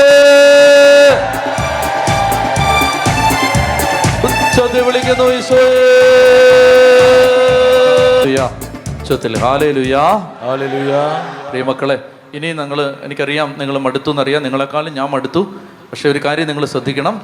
നമ്മൾ ഇനി പറയാൻ പോകുന്നത് ഒരു ആത്മീയ ജീവിതത്തിൽ ആത്മീയ ജീവിതത്തിന്റെ വളർച്ച. അതിന് ഈ സമാഗമ കൂടാരം എങ്ങനെയാണ് നമ്മളെ സഹായിക്കുന്നത്? അപ്പം ഇനി നമ്മൾ നമ്മുടെ ജീവിതമാണ് ഈ സമാഗമ കൂടാരം. നമുക്കുണ്ടാവുന്ന ദൈവാനുഭവമാണ് ഈ സമാഗമ കൂടാരം. അതിനെ നമ്മൾ അങ്ങനെ വ്യാഖ്യാനിക്കാൻ പോവുകയാണ്. അപ്പോൾ അതിലേക്ക് നിങ്ങൾ നന്നായിട്ട് ശ്രദ്ധിക്കണം. കാരണം ആത്മീയ വളർച്ച ആഗ്രഹിക്കുന്നുണ്ടെങ്കിൽ ഇത് നിങ്ങൾ ശ്രദ്ധിച്ചിരിക്കണം. നിങ്ങൾക്ക് കുറച്ച് അനുഗ്രഹം മാത്രം മതിയെങ്കിൽ നിങ്ങൾ ഇരുന്ന് ഉറങ്ങണം. നിങ്ങൾക്ക് ആത്മീയ വളർച്ച ലക്ഷ്യമാണെങ്കിൽ നിങ്ങൾ എന്നെ ശ്രദ്ധിക്കണം. ഇത് അതീവ രഹസ്യങ്ങൾ നിഗൂഢമായ രഹസ്യങ്ങളാണ്. ഇതെല്ലാം ഇതിനകത്തുണ്ട്. പക്ഷെ നമുക്കത് അതിനെ അടുക്കും ചിട്ടയോടെ മനസ്സിലാക്കാൻ പരിശുദ്ധാത്മാവ് സഹായിച്ചാൽ നമ്മളെ ദൈവം ഒത്തിരി വളർത്തും. ചെത്തി പറഞ്ഞു ഹാലേ ലുയാ ഇരിക്കെ ഇരിക്കെ. ഇവിടെ പ്രിയപ്പെട്ടവര് സമാഗമ കൂടാരത്തിന് മൂന്ന് ഭാഗമുണ്ട്. ആ മൂന്ന് ഭാഗം എന്ന് പറയുന്നത് പുറത്തെ പ്രാകാരം വിശുദ്ധ സ്ഥലം അതിവിശുദ്ധ സ്ഥലം. ഇങ്ങനെ മൂന്ന് ഭാഗങ്ങൾ സമാഗമ കൂടാരത്തിന് ഉണ്ട്. അങ്ങനെ സമാഗമ കൂടാരത്തിന്റെ ഈ മൂന്ന് ഭാഗങ്ങൾ മനുഷ്യന്റെ മൂന്ന് ഭാവങ്ങളാണ്. അല്ലെങ്കിൽ മനുഷ്യ ജീവിതത്തിന്റെ മൂന്ന് മേഖലകളാണിത്. പുറത്തെ പ്രാകാരം അതിന്റെ പേരാണ് ശരീരം. വിശുദ്ധ സ്ഥലം അതിന്റെ പേരാണ് മനസ്സ്. അതിവിശുദ്ധ സ്ഥലം അതിന്റെ പേരാണ് ആത്മാവ്. ഇനി എന്നെ ശ്രദ്ധിക്കുക. യഥാർത്ഥ ആത്മീയത യഥാർത്ഥ ദൈവാനുഭവം. അത് നടക്കുന്നത് ആത്മാവിലാണ്. ശരിക്കും ദൈവം ഇറങ്ങി വരുന്നത് അതിവിശുദ്ധ സ്ഥലത്ത് മാത്രമാണ്. ആണല്ലോ? ശരിക്കും ദൈവാനുഭവം അതിവിശുദ്ധ സ്ഥലത്ത് മാത്രമാണ്. വിശുദ്ധ സ്ഥലവും പുറത്തെ പ്രാകാരവും അതിനുള്ള ഒരുക്കങ്ങൾ മാത്രമാണ്. കേറി കയറി കയറി കയറി വഴി സത്യം ജീവൻ. ഈ ജീവനിലാണ് ആത്മാവിലാണ് ദൈവാനുഭവം. ഇന്ന് നമുക്ക് സംഭവിച്ച വലിയ ഒരു അപകടം.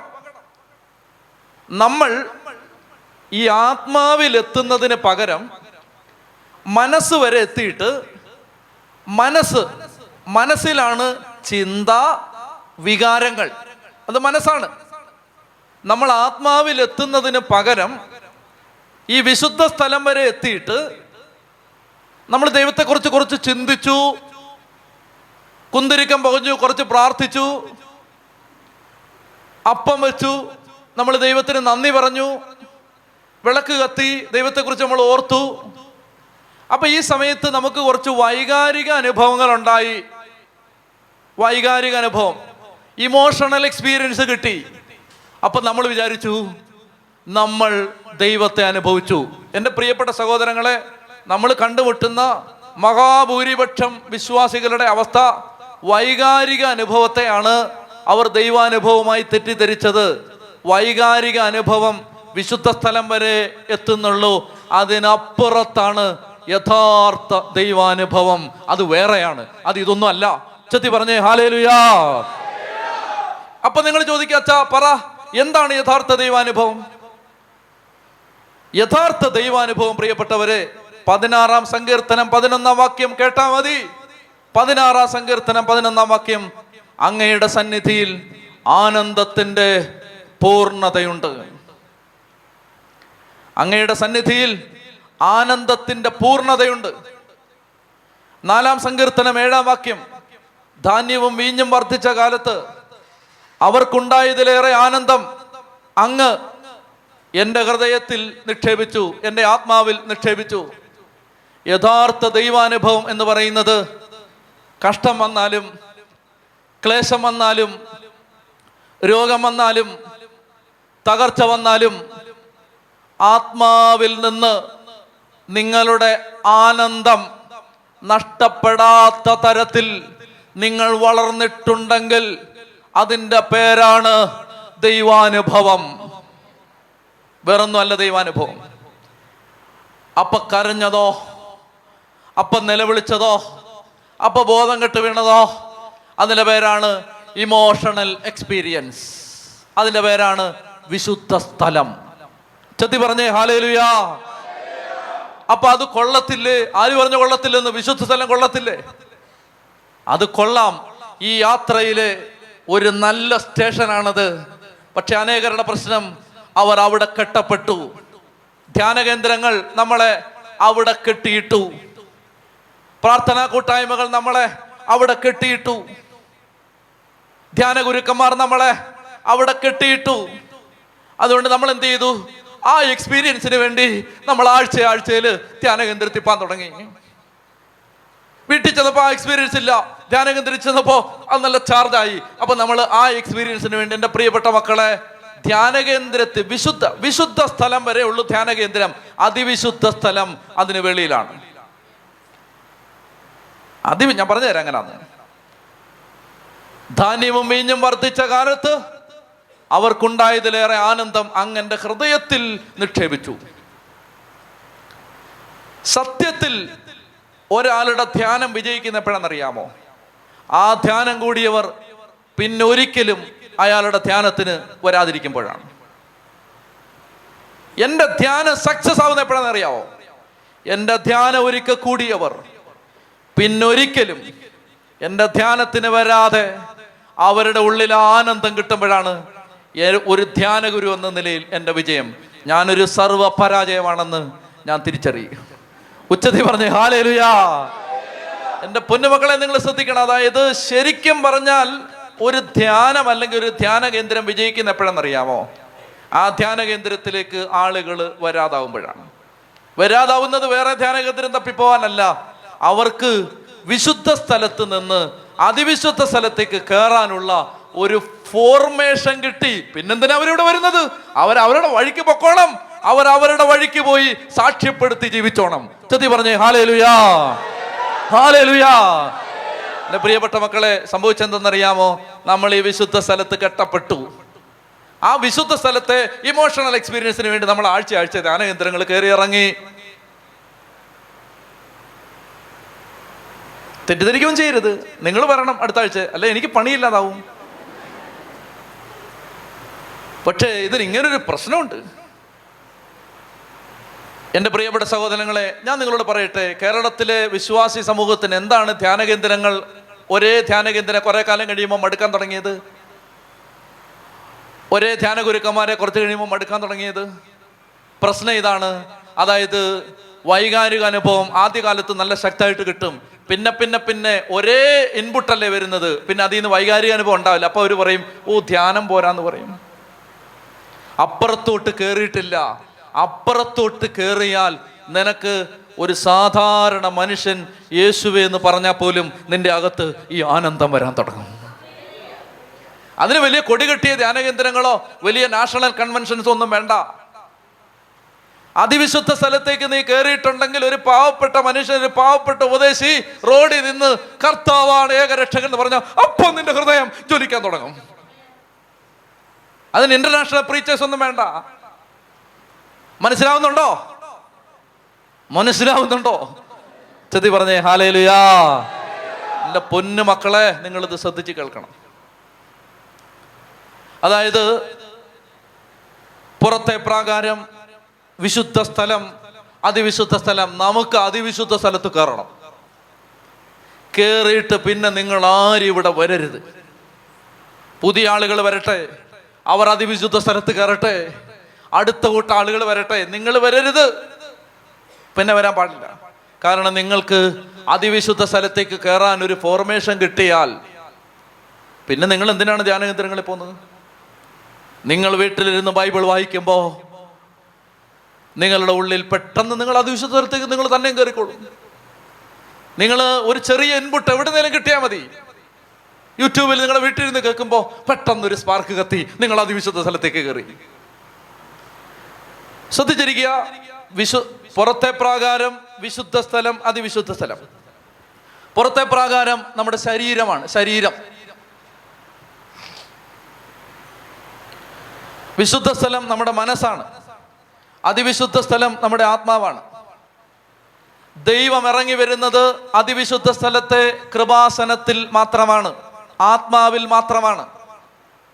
ദൈവം ഇറങ്ങി വരുന്നത് ശരീരത്തിലും അല്ല മനസ്സിലും അല്ല ആത്മാവിലാണ്. കാരണം ദൈവം ആത്മാവാണ്. ആത്മാവും ആത്മാവും തമ്മിലാണ് ബന്ധം. ആത്മാവും മനസ്സും തമ്മിലല്ല ആത്മാവും ശരീരവും തമ്മിലല്ല. അതുകൊണ്ട് ഇനി ശ്രദ്ധിക്കുക അപ്പൊ എനിക്ക് അതിവിശുദ്ധ സ്ഥലത്തേക്ക് കയറണം. അതിവിശുദ്ധ സ്ഥലത്തേക്ക് കയറാൻ ദേ നിങ്ങൾ അവിടുന്നാണ് നമ്മുടെ നിങ്ങൾ കണ്ട കൂടാരത്തിന്റെ ഷേപ്പ് മനസ്സിൽ ഓർത്ത് വെച്ചിരിക്കണം. നിങ്ങൾ കണ്ട ആ സമാഗമ കൂടാരത്തിന്റെ വാതിൽ ഈ ധ്യാന വാതിലാണ്. ആണല്ലോ? ആ വാതിൽ വഴി നിങ്ങൾ അകത്തേക്ക് കയറി വരികയാണ്. ഇത് അശു അതിവിശുദ്ധ സ്ഥലമാണ്. ഇത് വിശുദ്ധ സ്ഥലമാണ്. അത് പുറത്തെ പ്രാകാരമാണ്. നിങ്ങൾ ഇങ്ങനെ കയറി വരികയാണ്. ശ്രദ്ധിക്കുക. അതിവിശുദ്ധ സ്ഥലത്തേക്ക് വരാൻ അതിവിശുദ്ധ സ്ഥലത്തേക്ക് എത്താൻ പുറത്തെ പ്രാകാരത്തിലൂടെ വിശുദ്ധ സ്ഥലത്തൂടെ അതിവിശുദ്ധ സ്ഥലത്തേക്ക്. അങ്ങനെ പറ്റൂ. ഇവിടുന്ന് വേലി വഴി ചാടാൻ പറ്റില്ല. ഇവിടുന്ന് വേലി വഴി ചാടാൻ പറ്റില്ല. ആ ജനൽ വഴി കയറി വരാൻ പറ്റില്ല. അപ്പോൾ ആത്മാവിൽ ദൈവാനുഭവം ഉണ്ടാവും എന്ന് പറയുമ്പോൾ ആത്മാവിൽ എത്തണമെങ്കിൽ വഴി ഏതാണ്? ശരീരം മനസ്സ്. വഴി ഇതേ ഉള്ളൂ. ഇതിലേ വരാൻ പറ്റൂ. അപ്പൊ അതുകൊണ്ട് ശരീരം മുഴു മുതൽ തുടങ്ങണം. നിങ്ങൾക്ക് ദൈവാനുഭവം വേണോ? എത്ര പേർക്ക് വേണം? കിട്ടിയിരിക്കും ഒരു സംശയമില്ല. ദൈവാനുഭവം വേണോ? വേണോ? ഒറ്റ വഴിയേ ഉള്ളൂ. ശരീരത്തിൽ തുടങ്ങണം മനസ്സിലൂടെ കയറണം ആത്മാവിലെത്തണം. അതുകൊണ്ടാണ് നേരെ കയറി വരുമ്പോൾ ബലിപീഠം വെച്ചിരിക്കുന്നത് ആദ്യം നിങ്ങളുടെ ശരീരങ്ങളെ സജീവ ബലിയായി അർപ്പിക്കണം. മനസ്സിലായോ? എയർ കണ്ടീഷൻ ചെയ്ത മുറിയിൽ ചാരി കസേരയിൽ ഇരുപത്തിനാല് മണിക്കൂർ ചാരി കിടന്നിട്ട് അഭിഷേകം തായോ? അഭിഷേകം തായോ? എന്ന് പറഞ്ഞ അഭിഷേകം കിട്ടില്ല. അതിന് ശരീരം മുട്ടുകുത്തണം. ശരീരം പട്ടിണി ഇരിക്കണം. ശരീരത്തെ അടക്കി വെക്കണം. ഉദാഹരണം ബലിപീഠം എന്താന്ന് ഞാൻ പറയാം. ബലി ശരീരത്തെ നിയന്ത്രിക്കണം. എന്ന് പറഞ്ഞാൽ നിങ്ങൾ പ്രാർത്ഥിക്കാനിരിക്കുകയാണ് എത്ര നേരം പ്രാർത്ഥിക്കാനിരുന്നു? നമ്മൾ പ്രാർത്ഥിക്കാനിരുന്നു എന്ന് പറഞ്ഞാൽ സാധാരണ നമ്മുടെ പ്രാർത്ഥനാ ജീവിതം എന്താ? സാധാരണ ഒരാളുടെ ശരാശരി ഒരാളുടെ പ്രാർത്ഥനാ ജീവിതം എന്താണ്? നമ്മൾ ഒരിടത്തിരുന്നു. എന്നിട്ട് ഒരിടത്തിരുന്നിട്ട് നമ്മൾ കുറേ കാര്യങ്ങൾ കർത്താവിനോട് അങ്ങോട്ട് പറഞ്ഞു. എന്നിട്ട് കുറേ സങ്കടം പറഞ്ഞു കുറച്ച് നന്ദി പറഞ്ഞു കുറച്ച് സ്തോത്രമൊക്കെ പറഞ്ഞു കുറച്ച് സ്തുതിച്ചു. നമ്മൾ എഴുന്നേറ്റ് പോയി. എന്താ ഇവിടെ നടന്നതെന്നറിയാമോ? ഇവിടെ നടന്നത് ഒരാൾ ജനൽ വഴി വിശുദ്ധ സ്ഥലത്തേക്ക് ചാടി അവിടെ എന്തൊക്കെയോ ചെയ്തിട്ട് ജനൽ വഴി ചാടിപ്പോയി. ഇയാൾക്ക് അതിവിശുദ്ധ സ്ഥലത്ത് കയറാൻ പറ്റുമോ പറ്റില്ല. കാരണം എന്താണ്? ഇയാൾക്ക് ഒരു ലിങ്ക് മിസ്സിംഗ് ആണ്. എന്താണ് ആ മിസ്സിംഗ് ലിങ്ക്? ബോഡി ഇയാൾ ശരീരത്തിൽ കൂടെ അല്ല വന്നത്. എന്താണ് ശരീരത്തിൽ കൂടെ അല്ല വന്നതെന്ന് പറയാൻ കാരണം? ശരീരത്തെ അടക്കിയിട്ടില്ല. പ്രിയപ്പെട്ടവരെ പ്രാർത്ഥനാ ജീവിതത്തിന്റെ ആദ്യത്തെ സ്റ്റെപ്പ് എന്താണെന്നറിയാമോ? വെറുതെ ഇരിക്കണം. ഒന്നും പ്രാർത്ഥിക്കണ്ട. ചുമ്മാ ഇരിക്കണം. പരിശുദ്ധ കുമാരൻ എഴുന്നള്ളിച്ച് കിട്ടാൻ ഭാഗ്യമുണ്ടെങ്കിൽ ഈശോയുടെ മുമ്പിൽ ചുമ്മാ ഇരിക്കണം. വെറുതെ. അതിനാണ് ബൈബിൾ പറയുന്നത് ഞാൻ കർത്താവിന് വേണ്ടി കാത്തിരുന്നു. ഞാൻ കർത്താവിന് വേണ്ടി കാത്തിരുന്നു. കാത്തിരുന്നു എന്ന് പറഞ്ഞാൽ അതിന് ഒറ്റ അർത്ഥമേ ഉള്ളൂ കാത്തിരുന്നു. കാത്തിരുന്നു എന്ന് പറഞ്ഞാൽ അതിന് ചൊറിഞ്ഞുകൊണ്ടിരുന്നു എന്ന് അർത്ഥമില്ല കാത്തിരുന്നു എന്ന് പറഞ്ഞാൽ അതിന് പത്രം വായിച്ചുകൊണ്ടിരുന്നു എന്ന് അർത്ഥമില്ല. കാത്തിരുന്നു എന്ന് പറഞ്ഞാൽ കാത്തിരുന്നു. അത്രയേ ഉള്ളൂ അർത്ഥം. എന്ന് പറഞ്ഞാൽ ദൈവാനുഭവം യഥാർത്ഥമായി നിങ്ങൾ ആഗ്രഹിക്കുന്നെങ്കിൽ ഒന്നാമത്തെ കാര്യം അടങ്ങിയിരിക്കണം. അടങ്ങിയിരിക്കുമ്പോൾ കേട്ടോണം അഞ്ച് മിനിറ്റ് അടങ്ങിയിരിക്കുമ്പോൾ ശരീരത്തിന് ഇത് ഇഷ്ടമില്ല. ശരീരം പറയും വെള്ളം കുടിക്കണം. അപ്പൊ നീ ശരീരത്തോട് പറയണം മര്യാദയ്ക്ക് അവിടിരി അതിന്റെ പേരാണ് ബലി. അതാണ് ബലിപീഠം. മനസ്സിലാവുന്നോ? അപ്പൊ ശരീരം ഇങ്ങനെ അടങ്ങിയിരിക്കുന്ന സമയത്ത് ശരീരം പറയും ജ്യൂസ് കുടിക്കണം. മര്യാദയ്ക്ക് അവിടെ ഇരിക്കാൻ പറഞ്ഞിട്ട് ശരീരത്തെ അടക്കി അങ്ങോട്ട് ഇരുത്തുന്നതിന് അഞ്ച് രണ്ട് മിനിറ്റേ അയാൾ ഇരുന്നിട്ട്. ഇരുന്നപ്പോഴാണ് ജ്യൂസ് കുടിക്കണം. എന്നാൽ ജ്യൂസ് കുടിച്ചിട്ടിരിക്കാം. അപ്പൊ ജ്യൂസ് കുടിച്ചിട്ടിരുന്നാൽ നീ അവിടെ ഇങ്ങനെ എഴുന്നേറ്റ് ജ്യൂസ് കുടിച്ച് ജ്യൂസ് കുടിച്ച് ഇരുന്ന് ജ്യൂസ് കുടിച്ചിരുന്ന് അങ്ങനെ ഇരുന്ന് നീ മരിക്കും. അവിടെ ഇരുന്ന് മരിക്കും. അതിവിശുദ്ധ സ്ഥലത്തൊന്നും കറത്തൊന്നുമില്ല അതുകൊണ്ട് പറയണെന്താ പറയണെന്ന് അറിയാമോ മര്യാദയ്ക്ക് ഇവിടെ ഇരിക്കാൻ പറയണം. മര്യാദയ്ക്ക്. ശരീരം. ഇവിടെ ബലിപീഠമുണ്ട് ബലിപീഠം. തീ കത്തിക്കൊണ്ടിരിക്കുകയാണ് അതിനകത്ത് ഇത് ഇടണം. മനസ്സിലായി? ഇതിനെ പിടിച്ച് ഈ തൊണ്ണൂറ് കിലോ പിടിച്ച് അതിനെ തിടണമെന്ന്. മനസ്സിലായോ? ശരീരം. ഇതിന് താല്പര്യമില്ല. എന്നിട്ട് പറയാണ് തരാൻ. എന്ത് തരാൻ? എന്ത് തരാൻ? ഒന്ന് തരാനില്ല. മാക്സിമം കിട്ടാൻ പോകുന്നത് എന്താണെന്നറിയാം കുറച്ച് ഇമോഷണൽ എക്സ്പീരിയൻസ് അത് വേറെ ഏത് അത് അതൊരു കങ്കാരുവിന്റെ ഫോട്ടോ വെച്ച് തുള്ളിയാലും കിട്ടും. എന്നെ തെറ്റിദ്ധരിക്കരുത്. ഒരു കങ്കാരുവിന്റെ ഫോട്ടോ ഫ്രണ്ടി വെച്ചിട്ട് ഇങ്ങനെ തുള്ളിയാലും ഇമോഷണൽ എക്സ്പീരിയൻസ് കിട്ടും. ദൈവാനുഭവം കിട്ടില്ല. കിട്ടണമെങ്കിൽ പുറത്തെ പ്രാകാരത്തിലൂടെ കയറി ബലിയർപ്പിച്ചിട്ട് കയറണം. ബലി ബലി എന്ന് പറഞ്ഞാൽ ശരീരത്തെ നിയന്ത്രിക്കണം. അപ്പൊ ശരീരം പറയും ഉറങ്ങണം. മര്യാദയ്ക്ക് ഇരിക്കും അവിടെ. ഇരിക്കുമ്പോ ശരീരം പറയും ഉറങ്ങാം. ഇരുന്നോണ്ട് ഉറങ്ങാം. മര്യാദക്കടെ ഉണർന്നിരിക്കവിടെ ഇതിന്റെ പേരെന്താണ്? രണ്ട് വാക്ക്. ഇതിന്റെ പേരെന്താണ്? രണ്ടക്ഷരം. എന്താണ്? എന്താണ്? ബലി. ദൈവാനുഭവത്തിൽ കയറണോ? പറ ഇനി പറ. കയറണോ? ഇപ്പൊ വിശക്കാണ് പന്ത്രണ്ടരയ്ക്ക്. അന്നേരം ഓർമ്മ വന്നു വയ്യാത്തവർക്ക് അവിടെ കഞ്ഞി കിട്ടും. അപ്പൊ ശരീരം പറഞ്ഞു വയ്യാന്ന് നടുക്കി എന്നിട്ട് കഞ്ഞി കുടിക്ക്. മര്യാദയ്ക്ക് ഇവിടെ കഞ്ഞി മിണ്ടിപ്പോരുത് കഞ്ഞി എന്ന് അതിന്റെ പേരാണ് എന്ത്? ബലി. മനസ്സിലാവുന്നോ? ബലി. ശരീരം ഇങ്ങനെ ആഗ്രഹിച്ചുകൊണ്ടിരിക്കും ശരീരം ആഗ്രഹിക്കുന്ന മൂന്ന് കാര്യങ്ങൾ. ഒന്ന് ഭക്ഷണം രണ്ട് ഉറക്കം മൂന്ന് സെക്സ് ശരീരത്തോട് പറയണം എല്ലാം ഒന്നും വേണ്ട വേണ്ട. ബലി. എത്ര പേർക്ക് വേണം ഇനി? എത്ര പേർക്ക് വേണം ദൈവാനുഭവം കൈബുക്ക് ഇനി. ഈ സ്റ്റെപ്പ് കയറാൻ നീ റെഡിയാണെങ്കിൽ യേശുവിന്റെ നാമത്തിൽ പരിശുദ്ധമായ ആൾത്താരയിൽ നിന്ന് ഞാൻ നിന്നോട് പറയുന്നു നിനക്ക് ദൈവാനുഭവം കിട്ടിയിരിക്കും. കിട്ടിയിരിക്കും. ഈ സ്റ്റെപ്പ് കയറാതെ നിനക്ക് എന്തെങ്കിലും കിട്ടിയെന്ന് നീ പറഞ്ഞുകൊണ്ട് നടക്കുന്നെങ്കിൽ അതിന്റെ പേര് emotionalism. Spirituality is one thing emotionalism is yet another thing വൈകാരികതയല്ല ആത്മീയത. മനസ്സിലാവുന്നുണ്ടോ ഈ പറയുന്നത്? മനസ്സിലാവുന്നുണ്ടോ? മനസ്സിലാവുന്നുണ്ടോ? എന്റെ പ്രിയപ്പെട്ട സഹോദരങ്ങളെ അതുകൊണ്ട് ശരീരത്തെ നീ അതാണ് പോലീസിലേക്ക് പറയുന്നത്. ആകയാൽ സഹോദരങ്ങളെ ദൈവത്തിന്റെ കാരുണ്യം കേണപേക്ഷിച്ചുകൊണ്ട് ഞാൻ നിങ്ങളോട് പറയുന്നു നിങ്ങളുടെ ശരീരങ്ങളെ ഒരു സജീവ ബലിയായി ദൈവത്തിന് സമർപ്പിക്കുവിൻ. അപ്പൊ നമ്മൾ പ്രാർത്ഥിക്കാനിരുന്നു. ദൈവാനുഭവത്തിന് വേണ്ടി ഇരിക്കുകയാണേ. പ്രാർത്ഥിക്കായിരുന്നപ്പോ ശരീരം പറഞ്ഞു വെള്ളം കുടിച്ചാലോ? വെള്ളം കുടിക്കണ്ട. മര്യാദയ്ക്ക് ഇരുന്നാൽ മതി. ശരീരം പറയുന്നു ഉറങ്ങിയാലോ? ഉറങ്ങണ്ട. മര്യാദയ്ക്ക് ഇരുന്നാൽ മതി. ശരീരം പറയുന്നു ടി വിയിൽ ഇപ്പം നല്ല പ്രോഗ്രാം കണ്ടാലോ? കാണണ്ട. അടങ്ങിയിരുന്നാൽ മതി. ശരീരം പറയുന്നു ഇപ്പം നമുക്ക് ഇഷ്ടപ്പെട്ട ഒരാളെ ഫോൺ വിളിച്ചാലോ? വിളിക്കണ്ട. മര്യാദയ്ക്ക് അവിടെ ഇരുന്നാൽ മതി. ശരീരം പറയുകയാണ് നമുക്കിപ്പോൾ വാട്സപ്പിൽ എന്തെങ്കിലും പുതിയ മെസ്സേജ് വന്ന് നോക്കിയാലോ? പറയാണ് വേണ്ട. മര്യാദയ്ക്ക് അവിടെ ഇരുന്നാൽ മതി. ശരീരം പറയുകയാണ് ഇപ്പോൾ ശബരിമല ന്യൂസ് എന്തായെന്ന് അറിഞ്ഞാലോ? അറിയണ്ട. മര്യാദയ്ക്ക് അവിടെ ഇരുന്നാൽ മതി. അങ്ങനെ അടങ്ങിയിരിക്കുമ്പോൾ അതിന്റെ പേരെന്താണ്? ബലി അതിന്റെ പേരാണ് ഞാൻ കർത്താവിനെ കാത്തിരുന്നു. അങ്ങനെ നീ കാത്തിരുന്നാൽ വരുമോ അവൻ.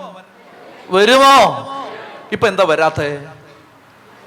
കാത്തിരിക്കുന്നില്ല.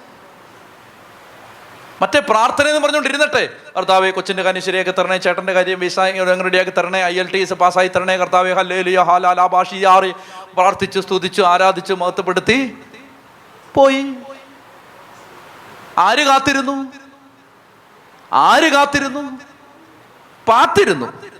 കാത്തൊന്നും ഇരുന്നില്ലാരും മനസ്സിലാവുന്നുണ്ടോ ഇത്? എന്റെ പ്രിയപ്പെട്ട സഹോദരങ്ങളെ ഇന്ന് സ്വത്രാഴ്ച ഇടുമ്പോൾ ആയിരം രൂപ വെച്ചിടണം. ഇത് ചെറിയ കാര്യമല്ലേ പറഞ്ഞ് മനസ്സിലായോ? അതായത് അതായത് കാത്തിരിക്കണം.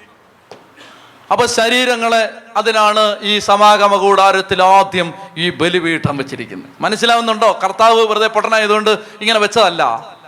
ദൈവത്തിന്റെ ജ്ഞാനത്തിൽ പരമപരിശുദ്ധനായ ദൈവ ജ്ഞാനത്തിൽ ആദ്യം ബലിപീഠം വെക്കണം. ചുമ്മാ ഇങ്ങ് കയറി വരരുത്. അങ്ങനെ ബലി കൊടുക്കുമ്പോൾ നിങ്ങളുടെ ശരീരങ്ങളെ സജീവമായി ഒരു ബലിയായി സമർപ്പിക്കുമ്പോൾ പൗലോശ്രീയ പറയാണ് ഇതാണ് യഥാർത്ഥമായ ആരാധന. അവിടെയാണ് വർഷിപ്പ് തുടങ്ങുന്നത്. കുർബാനയ്ക്ക് ഇങ്ങനെ നിൽക്കുന്ന സമയത്ത് ഇരിക്കാൻ തോന്നും. ഇരിക്കാൻ തോന്നുമ്പോൾ മര്യാദയ്ക്ക് അവിടെ നിൽക്ക്. അതിന്റെ പേരാണ് യഥാർത്ഥ ആരാധന. വിശുദ്ധ കുർബാനയ്ക്ക് ഇങ്ങനെ നിൽക്കുന്ന സമയത്ത് പോക്കറ്റിൽ ഒരു പെരുപ്പ്. എന്ത് പെരുപ്പ്?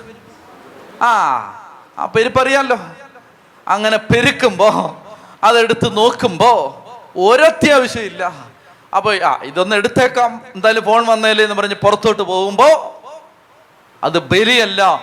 അപ്പൊ ഈ ഫോൺ വരുമ്പോ അത് ശ്രദ്ധിക്കണ്ട. അത് നോക്കണ്ട. ഞാൻ കർത്താവിനെ ആരാധിക്കുന്ന സമയമാണ് ഫോൺ ഓഫ് ചെയ്ത് വെക്കാം. അതിന്റെ പേരാണ് ബലി. ബലി. അതിന്റെ പേരാണ് യഥാർത്ഥമായ ആരാധന.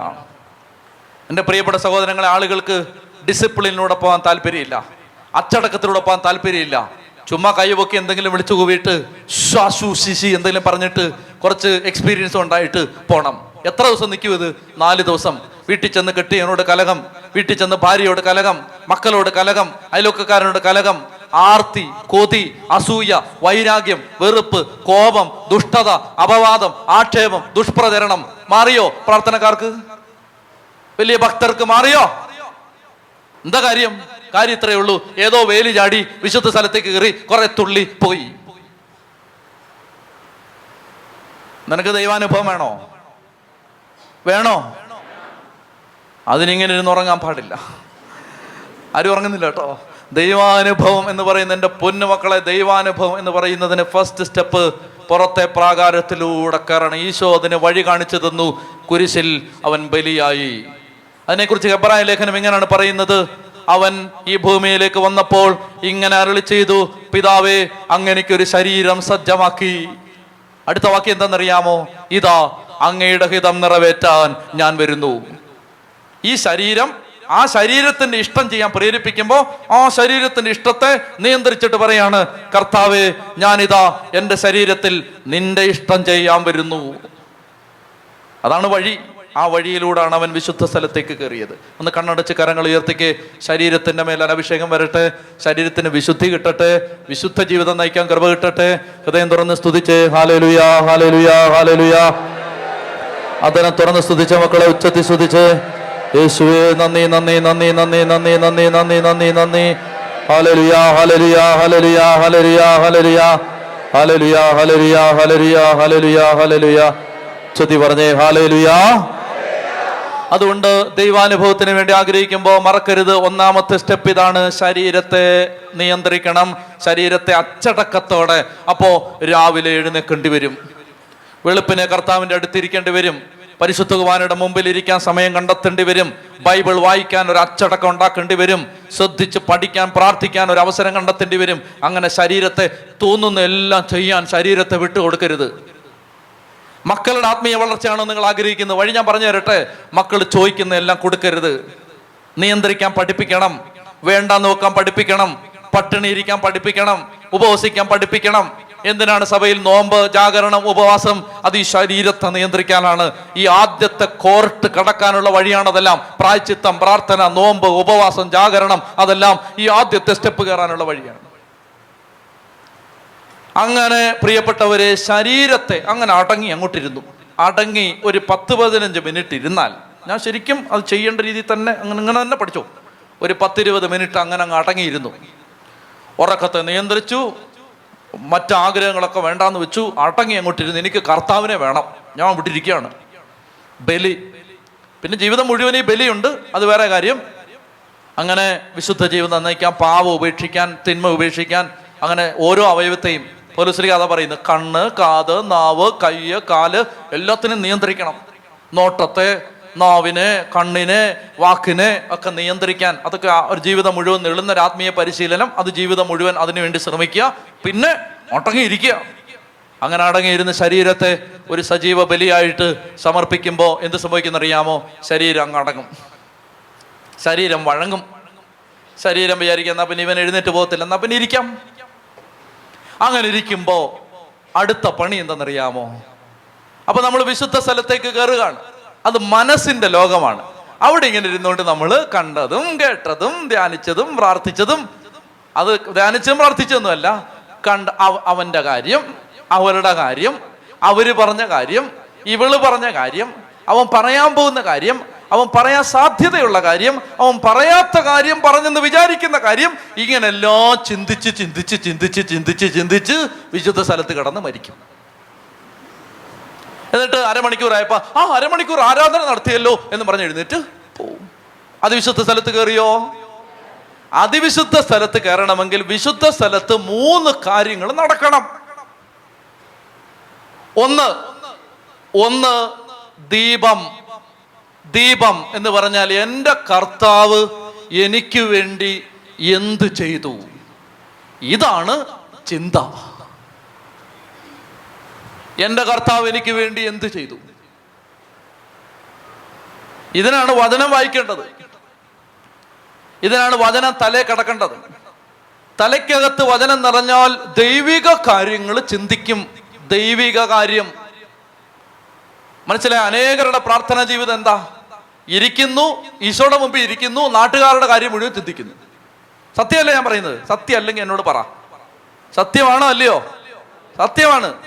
ദിവ്യകാരുണ്യ സന്നിധി പോയി ഒരു മണിക്കൂർ ഇരിക്കുന്നു നാട്ടുകാരുടെ കാര്യം മുഴുവൻ ചിന്തിക്കുന്നു. അവന്റെ കാര്യം അവരുടെ കാര്യം അവൻ പറഞ്ഞ കാര്യം അവൻ പറയാത്ത കാര്യം ഇതെല്ലാം ഓർത്ത് ആ ഒരു മണിക്കൂറായി. ആമേൻ. പരിശുദ്ധ പരമ ദിവ്യകാരുണ്യത്തിന് എന്നൊരു ആരാധനയും സ്തുതിയും എഴുന്നേറ്റ് പോയി.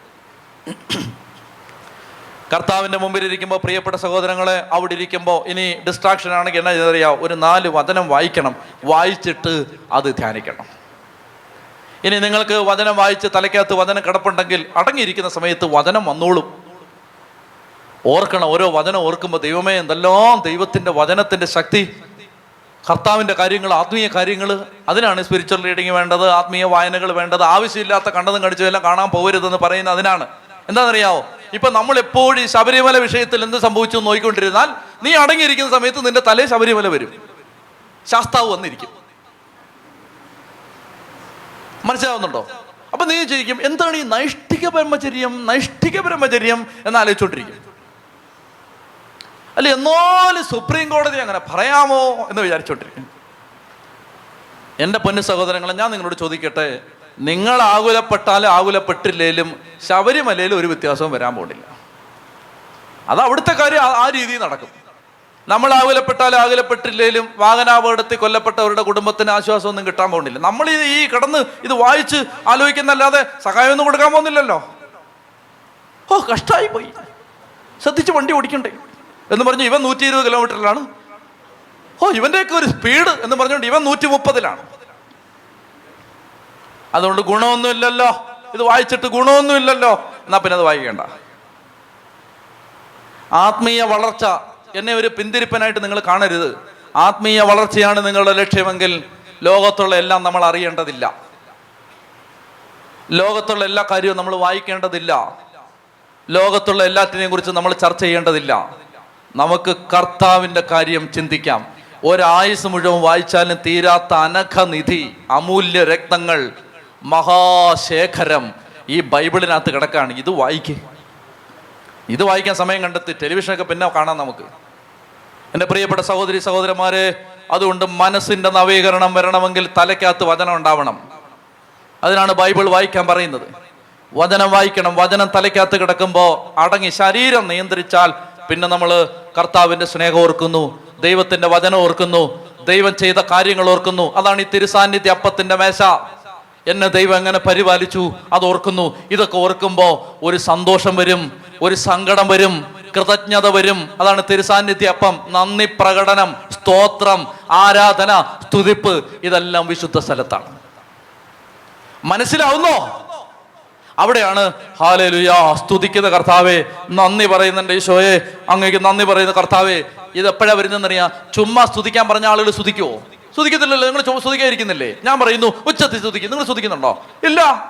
കാരണം എന്താ? കാരണം എന്താ? ഇത് ഓർത്തിട്ടില്ല. നിങ്ങൾ ശ്രദ്ധിച്ചോ? കർത്താവിനെ ഉച്ചത്തിൽ ആരാധിക്കുന്ന ആരെയും നിങ്ങൾ ശ്രദ്ധിച്ചോ? അവന്റെ ചങ്കിനകത്ത് അവളുടെ ചങ്കിനകത്ത് അവരുടെ ജീവിതത്തിൽ ദൈവം ചെയ്ത അനസ്മര സ്മൃതികൾ ഈ വിളക്കായിട്ട് കത്തി നിപ്പുണ്ടാവും. അതാ അവർ സ്തുതിക്കുന്നത് സ്തോത്രഗീതം പാപിക്കിണങ്ങില്ല. കാരണം എന്തെന്നറിയാമോ അവന്റെ തലയ്ക്കകത്ത് മുഴുവൻ കിടക്കുന്ന ലോകത്തിന്റെ കാര്യമാണ്. എന്റെ ദൈവം ദൈവമേ അതായത് ഈ- വഴിയും സത്യവും ജീവനും ഈശോയാണ്. അതാണ് ഈ സമാഗമ കൂടാരം. ആ സമയത്ത് സ്തുതിക്കാതിരിക്കാൻ പറ്റുമോ കർത്താവാണ് വാതിൽ. ഓ അതറിയുന്ന സമയത്ത് സ്തുതിക്കാതിരിക്കാൻ പറ്റുമോ വാഗ്ദാന പേടകം പരിശുദ്ധ അമ്മയാണ്. അതറിയുമ്പോൾ ചാടാതിരിക്കാൻ പറ്റുമോ അതാണ് ഈ എന്റെ പ്രിയപ്പെട്ട സഹോദരങ്ങളെ അതായത് ഈ ധ്യാനത്തിൽ നിന്നും പ്രാർത്ഥനയിൽ നിന്നും ആത്മീയ ചിന്തകളിൽ നിന്നുമാണ് സ്തോത്രം ഉണ്ടാവേണ്ടത്. സ്തുതിപ്പുണ്ട അതില്ലാത്ത സ്തുതിപ്പിന്റെ പേരാണ് വ്യർത്ഥമായ ആരാധന.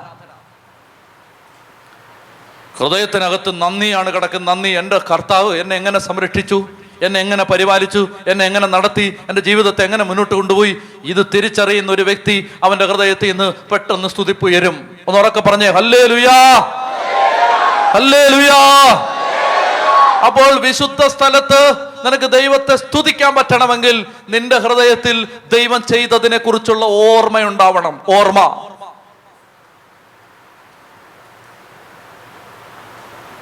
അങ്ങനെ അടങ്ങിയിരിക്കുമ്പോൾ നമ്മൾ ഇരിക്കുകയാണേ. നമ്മൾ പ്രാർത്ഥിക്കാൻ ഇരിക്കാം. അടുത്തോ നിങ്ങൾ നമ്മൾ പ്രാർത്ഥിക്കാൻ ഇരിക്കുകയാണ്. പ്രാർത്ഥിക്കാൻ ഇരുന്നപ്പോൾ ശരീരം അലമ്പുണ്ടാക്കാൻ നോക്കി. ശരീരത്തെ നമ്മൾ മര്യാദയ്ക്ക് അവിടെ ഇരുത്തി. മനസ്സ് അലഞ്ഞടക്കാൻ തുടങ്ങി. അപ്പൊ മനസ്സേ നീ ധ്യാനിക്കേണ്ടത് ദൈവകാര്യമാണ്. ഇതെല്ലാം അച്ചടക്കമാണ് കേട്ടോ. നാല് ദിവസം കൊണ്ട് ഇത് ഉണ്ടാവില്ല. നാല് ദിവസം ഇരിക്കുമ്പോൾ നാല് ദിവസവും നാനൂറ് കാര്യം വേറെ ഓർത്തോണ്ടിരിക്കും. അടങ്ങി ഇരുന്ന് പഠിക്കണം. ഇരിക്കുമ്പോൾ കുറെ ഇരിക്കുമ്പോൾ നമ്മുടെ മനസ്സിൽ പിന്നെ വേറൊന്നും വരില്ല. കർത്താവിന്റെ കാര്യം തന്നെ വരാൻ തുടങ്ങും. കാരണം മനസ്സ് പഠിക്കും. ഇവൻ ആ വേറെ ഒന്നും താല്പര്യമില്ല. അതുകൊണ്ട് വേറെ ഒന്നും വിട്ടിട്ട് കാര്യമില്ല. വേറെ സജഷൻ ഇട്ടിട്ട് കാര്യമില്ല. അതുകൊണ്ട് ദൈവവചനം തലേ നിറഞ്ഞു കഴിയുമ്പോൾ പിന്നീട് ദൈവകാര്യം ചിന്തിക്കാൻ തുടങ്ങും. ജീവിതത്തിൽ ദൈവം എങ്ങനെ വഴി നടത്തി അത് ഓർക്കാൻ തുടങ്ങും. ആത്മീയ കാര്യങ്ങൾ മനസ്സിൽ വരാൻ തുടങ്ങും. ദൈവത്തിന്റെ അത്ഭുത രഹസ്യങ്ങൾ ധ്യാനിക്കാൻ തുടങ്ങും. അപ്പോൾ ആ വിളക്ക് കത്തി നിൽക്കുമ്പോൾ ആ കുന്തിരിക്കവും പുക പുകയാൻ ആ കുന്തിരിക്കും പുകയുന്നതാണ് സ്തോത്രം ആരാധന നന്ദി തിരുസാന്നിധ്യപ്പം കൃതജ്ഞതാ പ്രകടനം ദൈവം പരിപാലിച്ച വഴികൾ. ഇതെല്ലാം ഈ വിശുദ്ധ സ്ഥലത്ത്. മനസ്സിലാവുന്നുണ്ടോ? ഇത് കഴിയുമ്പോൾ ഇനി ശ്രദ്ധിക്കുക. അതിവിശുദ്ധ സ്ഥലത്ത് കയറണോ? കയറണമെങ്കിൽ ഇനി ഇരിക്കണം. ഇനി ഇരിക്കുന്ന സമയത്ത് ശരീരത്തെ നിയന്ത്രിച്ചു. ചിന്തകൾ ദൈവത്തോട് ഏകാഗ്രമായി. ആത്മീയ കാര്യങ്ങൾ മനസ്സിൽ വന്നു. നന്ദിയുണ്ടായി. പ്രാർത്ഥന പറഞ്ഞു. ശബ്ദം ഉയർത്തി പ്രാർത്ഥിച്ചു. ഇത് കഴിയുമ്പോ ഇത് കഴിയുമ്പോൾ നമ്മൾ എഴുന്നേറ്റ് പോകും പോകരുത്.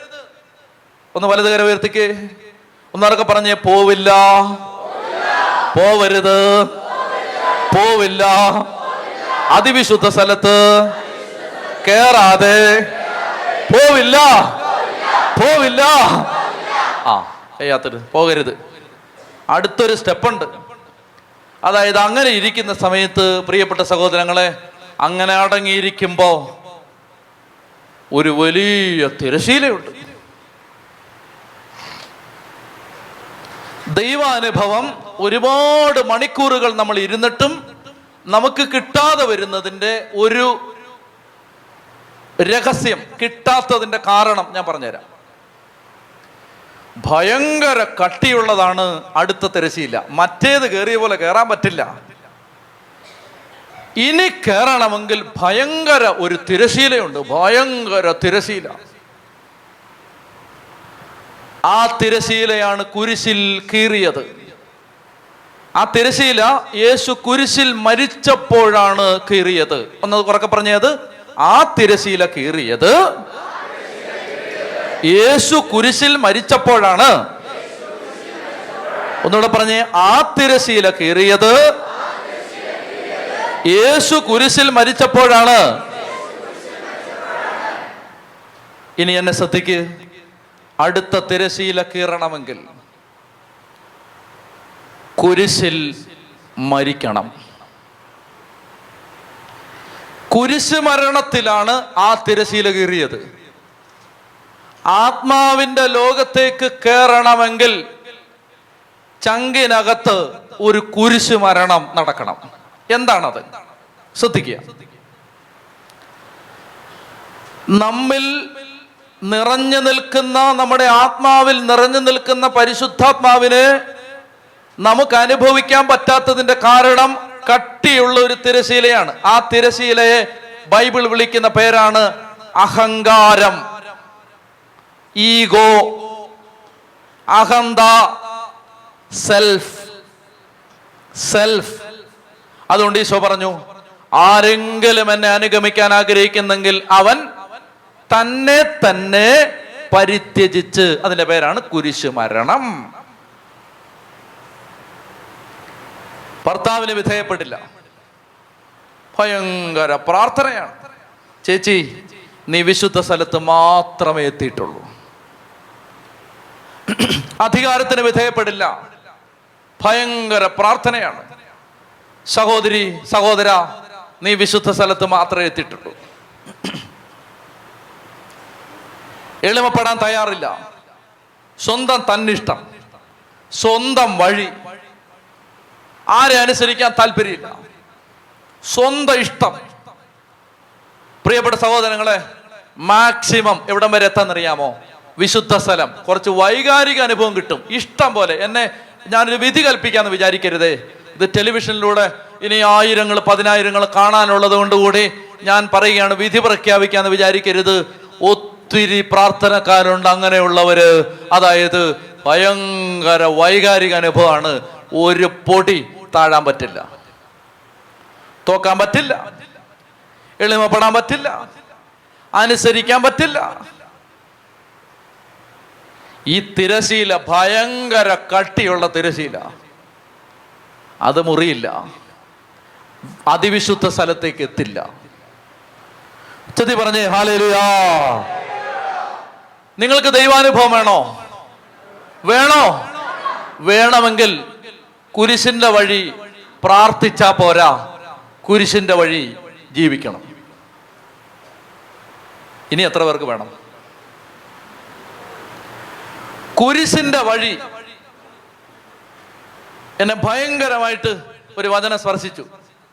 മാറ്റം വരുത്തിയോ ചോദിച്ചാൽ അത് എനിക്ക് സംശയമുണ്ട്. പക്ഷെ സ്പർശിച്ചു. ഞാൻ അത് സ്വീകരിക്കും. മാറ്റം വരും. എന്തെന്നറിയാമോ? നിന്നെ പ്രതി ഞങ്ങൾ ദിവസം മുഴുവൻ വധിക്കപ്പെടുന്നു. ഹോ എന്തൊരു സാധന അത്. അതാണിത്.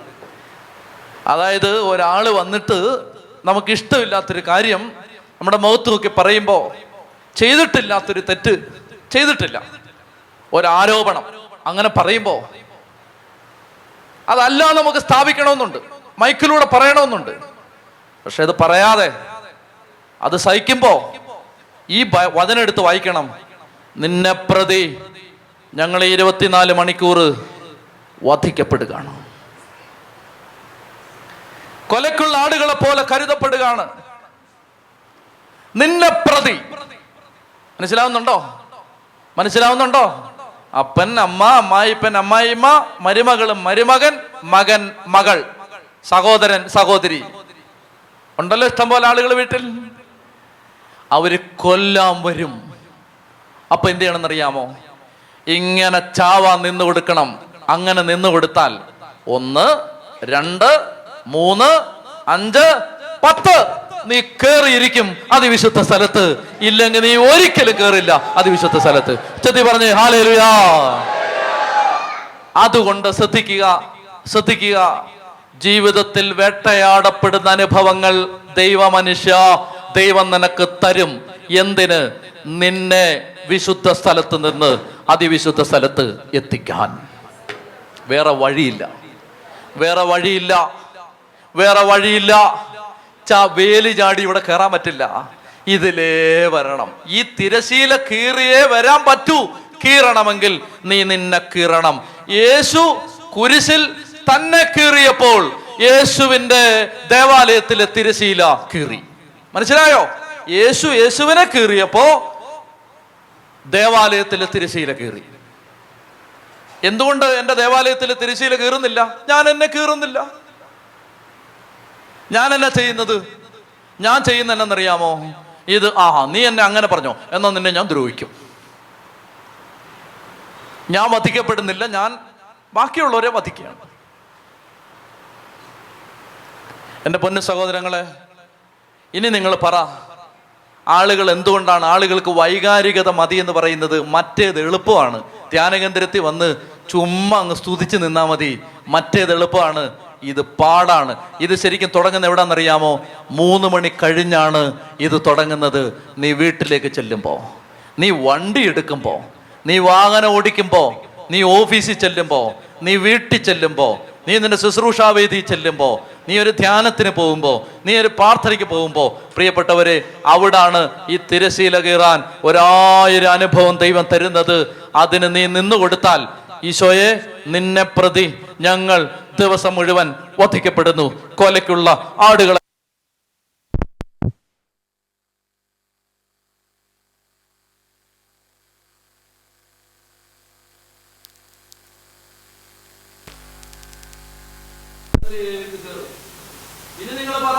നിങ്ങൾക്ക് വേണോ? നിങ്ങൾക്ക് വിശുദ്ധ സ്ഥലത്ത് നിന്ന് അതിവിശുദ്ധ സ്ഥലത്തേക്ക് കയറണോ എത്ര പേർക്ക് കയറണം എത്ര പേര് സഹിക്കാൻ തയ്യാറുണ്ട്? എത്ര പേര് തോക്കാൻ തയ്യാറുണ്ട്? എത്ര പേര് താഴാൻ തയ്യാറുണ്ട്? ഭാര്യയും ഭർത്താവൊക്കെ അങ്ങോട്ടും ഇങ്ങോട്ട് നോക്കിക്കണം കേട്ടോ. ഇത് പറയുന്നത്. ഇനി എഴുന്നേക്ക്. ഇനി എഴുന്നേറ്റ് നിൽക്ക്. എന്റെ പ്രിയപ്പെട്ട മക്കളെ ഞാൻ പിന്നീട് ഇതിനി വിശദീകരിച്ചോളാം. ഞാനും മടുത്തു നിങ്ങളും മടുത്തു. മടുത്തോ? ഇത് നല്ല പാഠമല്ലേ? ദേ ബലിപീഠം പാത്രം തിരശീല ദീപം കുന്തിരിക്കം തിരുസാന്നിധ്യപ്പം അതിവിശുദ്ധ സ്ഥലം തിരശീല വാഗ്ദാന പേടകം എല്ലാം വ്യക്താവുന്നുണ്ടോ ഇപ്പം? എല്ലാം വ്യക്താവുന്നുണ്ടോ എന്റെ പൊന്നുമക്കളെ നമുക്ക് കർത്താവിന്റെ അനുഭവത്തിലേക്ക് വരണമെങ്കിൽ അതൊരു യാത്രയാണ്. ഈ യാത്ര എന്ന് പറയുന്നത് ഈ ആത്മീയ യാത്ര എന്ന് പറയുന്നത് ശരീരത്തെ നിയന്ത്രിക്കണം. മനസ്സിനെ ദൈവവചനം കൊണ്ട് വിശുദ്ധീകരിക്കണം. ദൈവത്തെ ദൈവം എനിക്ക് വേണ്ടി എന്തെല്ലാം ചെയ്തു? എന്റെ കർത്താവ് എന്നെ എങ്ങനെ നയിച്ചു? അത് ചിന്തിക്കണം ആ വിളക്ക് കത്തണം. അപ്പോൾ പ്രാർത്ഥന ഉയരും പ്രാർത്ഥിക്കണം പ്രാർത്ഥനാ ജീവിതം നയിക്കണം. അപ്പോൾ കൃതജ്ഞതാ ബലി കൃതജ്ഞത അർപ്പിക്കണം. അങ്ങനെ കൃതജ്ഞത അർപ്പിച്ച് അതിവിശുദ്ധ സ്ഥലം. അതിന്റെ അതിന്റെയൊക്കെ ഭാഗമാണ് പരിശുദ്ധ കുർബാനയൊക്കെ. അങ്ങനെ കൃതജ്ഞത അർപ്പിച്ച് അടുത്ത സ്ഥലത്തേക്ക് കയറുമ്പോൾ ഒരു തടസ്സമുണ്ട്. ആ തടസ്സം ഇതാണ് നമ്മളിലെ നമ്മൾ. നമ്മളിലെ നമ്മൾ. എന്റെ പ്രിയപ്പെട്ടവരെ സങ്കടം എന്താന്ന് ഞാൻ പറയട്ടെ? ഞാനും നിങ്ങൾ ഉൾപ്പെടുന്ന ആത്മീയ മനുഷ്യരുടെ പരാധീനത എന്തെന്ന് വെച്ചാൽ നമുക്ക് അടുത്ത സ്ഥലത്തേക്ക് കയറാൻ വയ്യ. എവിടെങ്കിലുമൊക്കെ ഒരു കംഫർട്ട് സോണ് കിട്ടിക്കഴിഞ്ഞാൽ പിന്നെ അവിടെ അവിടെ അവിടെ അങ്ങ് നിൽക്കുകയാണ്. താഴാൻ വയ്യ എളിമപ്പെടാൻ വയ്യ സാധാരണ ജോലി ചെയ്യാൻ വയ്യ നിസ്സാര കാര്യങ്ങൾ ചെയ്യാൻ വയ്യ നാണം കെടാൻ വയ്യ. പ്രിയപ്പെട്ട സഹോദരങ്ങളെ ദൈവാനുഭവമുള്ള മനുഷ്യരെ നമ്മൾ കാണുന്ന എങ്ങനെയെന്നറിയാം അവർക്ക് അവരേതറ്റം വരെയും താഴും. പോലീസ്ലിക പറയാണ് സുഭിക്ഷത്തിലും ദാരിദ്ര്യത്തിലും എങ്ങനെ ജീവിക്കണമെന്ന് ഞാൻ പഠിച്ചിട്ടുണ്ട്. നല്ല ഹൈ ക്ലാസ് ലിവിങ്ങും എനിക്കറിയാം തീരെ നിലത്ത് കിടക്കാനും എനിക്കറിയാം. ഭക്ഷണം നന്നായിട്ട് കഴിക്കാനും എനിക്കറിയാം പട്ടിണി കിടക്കാനും എനിക്കറിയാം. സുഭിക്ഷത്തിലും ഞാൻ ജീവിക്കും ദാരിദ്ര്യത്തിലും ഞാൻ ജീവിക്കും. എനിക്ക് ഇന്നതുണ്ടെങ്കിൽ ഞാൻ ജീവിക്കൂ. അങ്ങനൊന്നുമില്ല. ഉണ്ടെങ്കിൽ നല്ലത് ഇല്ലെങ്കിൽ ഹല്ലേലുയ. ഇതിന്റെ പേരാണ് കുരിശിന്റെ വഴി. കുരിശിന്റെ വഴി ആ വഴിയെ പോയാൽ നമ്മൾ അതിവിശുദ്ധ സ്ഥലത്ത്. നൂറ് കാര്യങ്ങൾ നമുക്ക് വേണമെങ്കിൽ നമുക്കൊരു പ്രേരണ കിട്ടാം. എനിക്ക് പറയാനുള്ളത് ഇതാണ്. നിങ്ങൾ ധ്യാന കേന്ദ്രങ്ങളിൽ വരുമ്പോ സത്യത്തിൽ നിങ്ങൾ ധ്യാന കേന്ദ്രങ്ങളിൽ ധ്യാന കേന്ദ്രങ്ങളിൽ നിങ്ങൾ വരേണ്ടത് സത്യത്തിൽ നിങ്ങൾ വരേണ്ടത് എന്തിനെന്നറിയാമോ ഈ പരിശീലനത്തിനാണ്. ഇവിടെ അത് കിട്ടും. അടങ്ങിയിരിക്കാം. ബലി നന്ന ബലി അർപ്പിച്ച് പ്രാർത്ഥിക്കാം. കർത്താവിന്റെ സന്നിധിയിൽ ആരാധന സമർപ്പിക്കാം. ശരീരത്തെ ബലി കൊടുക്കാം. ദൈവം എന്താ ചെയ്തത്? ദൈവവചനത്തിലൂടെ മനസ്സിലാക്കാം. കർത്താവ് ചെയ്ത വലിയ കാര്യങ്ങൾ തിരിച്ചറിയാം. ആരാധിക്കാം. അതിവിശുദ്ധ സ്ഥലത്തേക്ക് പ്രവേശിക്കാനുള്ള ആ തടസ്സം മാറാൻ ഈ കുരിശിന്റെ വഴി അത് നമുക്ക് എടുക്കാം. അപ്പൊ അടുത്ത ആഴ്ച നിങ്ങൾ വരണം. വരേണ്ട എന്തിനാണെന്നറിയാമോ വിശുദ്ധ സ്ഥലത്ത് കെട്ടിയിടാനല്ല അതിവിശുദ്ധ സ്ഥലത്തേക്ക് ഒരു യാത്ര പോവാൻ. ഞാൻ നിങ്ങളോട് പറയുകയാണ് നിങ്ങൾക്കൊരു ദിവസം മനസ്സിലാവുകയാണ്. ഡാനിയലച്ഛന്റെ സഹായം ഇല്ലാതെ വിൽസനച്ചന്റെ സഹായം ഇല്ലാതെ ധ്യാനകേന്ദ്രത്തിന്റെ സഹായം ഇല്ലാതെ മൗണ്ട് കാർമലിൽ വരാതെ ഞങ്ങൾക്ക് ആത്മീയ അനുഭവത്തിലേക്ക് കയറാൻ പറ്റുന്നുണ്ട്. പിന്നെ മേലാൽ നിങ്ങൾ ഇവിടെ വരരുത്. അന്ന് നിങ്ങളുടെ അവസാനത്തെ വരവായിരിക്കണം. പിന്നെ നിങ്ങൾ വരരുത്. പിന്നെ നിങ്ങൾ എവിടെ പോയാലും ഇസ്രായേൽക്കാർ ചുമന്നു കൊണ്ടുപോയതുപോലെ സമാഗമ കൂടാരത്തെ നിങ്ങൾ ചുമന്നുകൊണ്ട് നടക്കും. മനസ്സിലാവുന്നുണ്ടോ? പിന്നെ നിങ്ങൾ എവിടെ പോയാലും നിങ്ങൾ നിങ്ങൾ സമാഗമ കൂടാരത്തെ ചുമന്നുകൊണ്ടാണ് പോകുന്നത്. പിന്നെ നിങ്ങൾക്ക് ഒരു ധ്യാന കേന്ദ്രത്തിന്റെ ആവശ്യമില്ല. ദൈവം അതിശക്തമായ അഭിഷേകം നമ്മുടെ മേലായിരിക്കും. പ്രിയപ്പെട്ടവര് അതുകൊണ്ട് ഈ സമയത്ത് നമുക്ക് പ്രാർത്ഥിക്കാം. നമ്മൾ ദൈവത്തിന്റെ സന്നിധിയിൽ ശക്തമായി അപ്പോ ഈ കുർബാനയെ സംബന്ധിക്കുന്ന സമയത്തെല്ലാം ഉണ്ട്.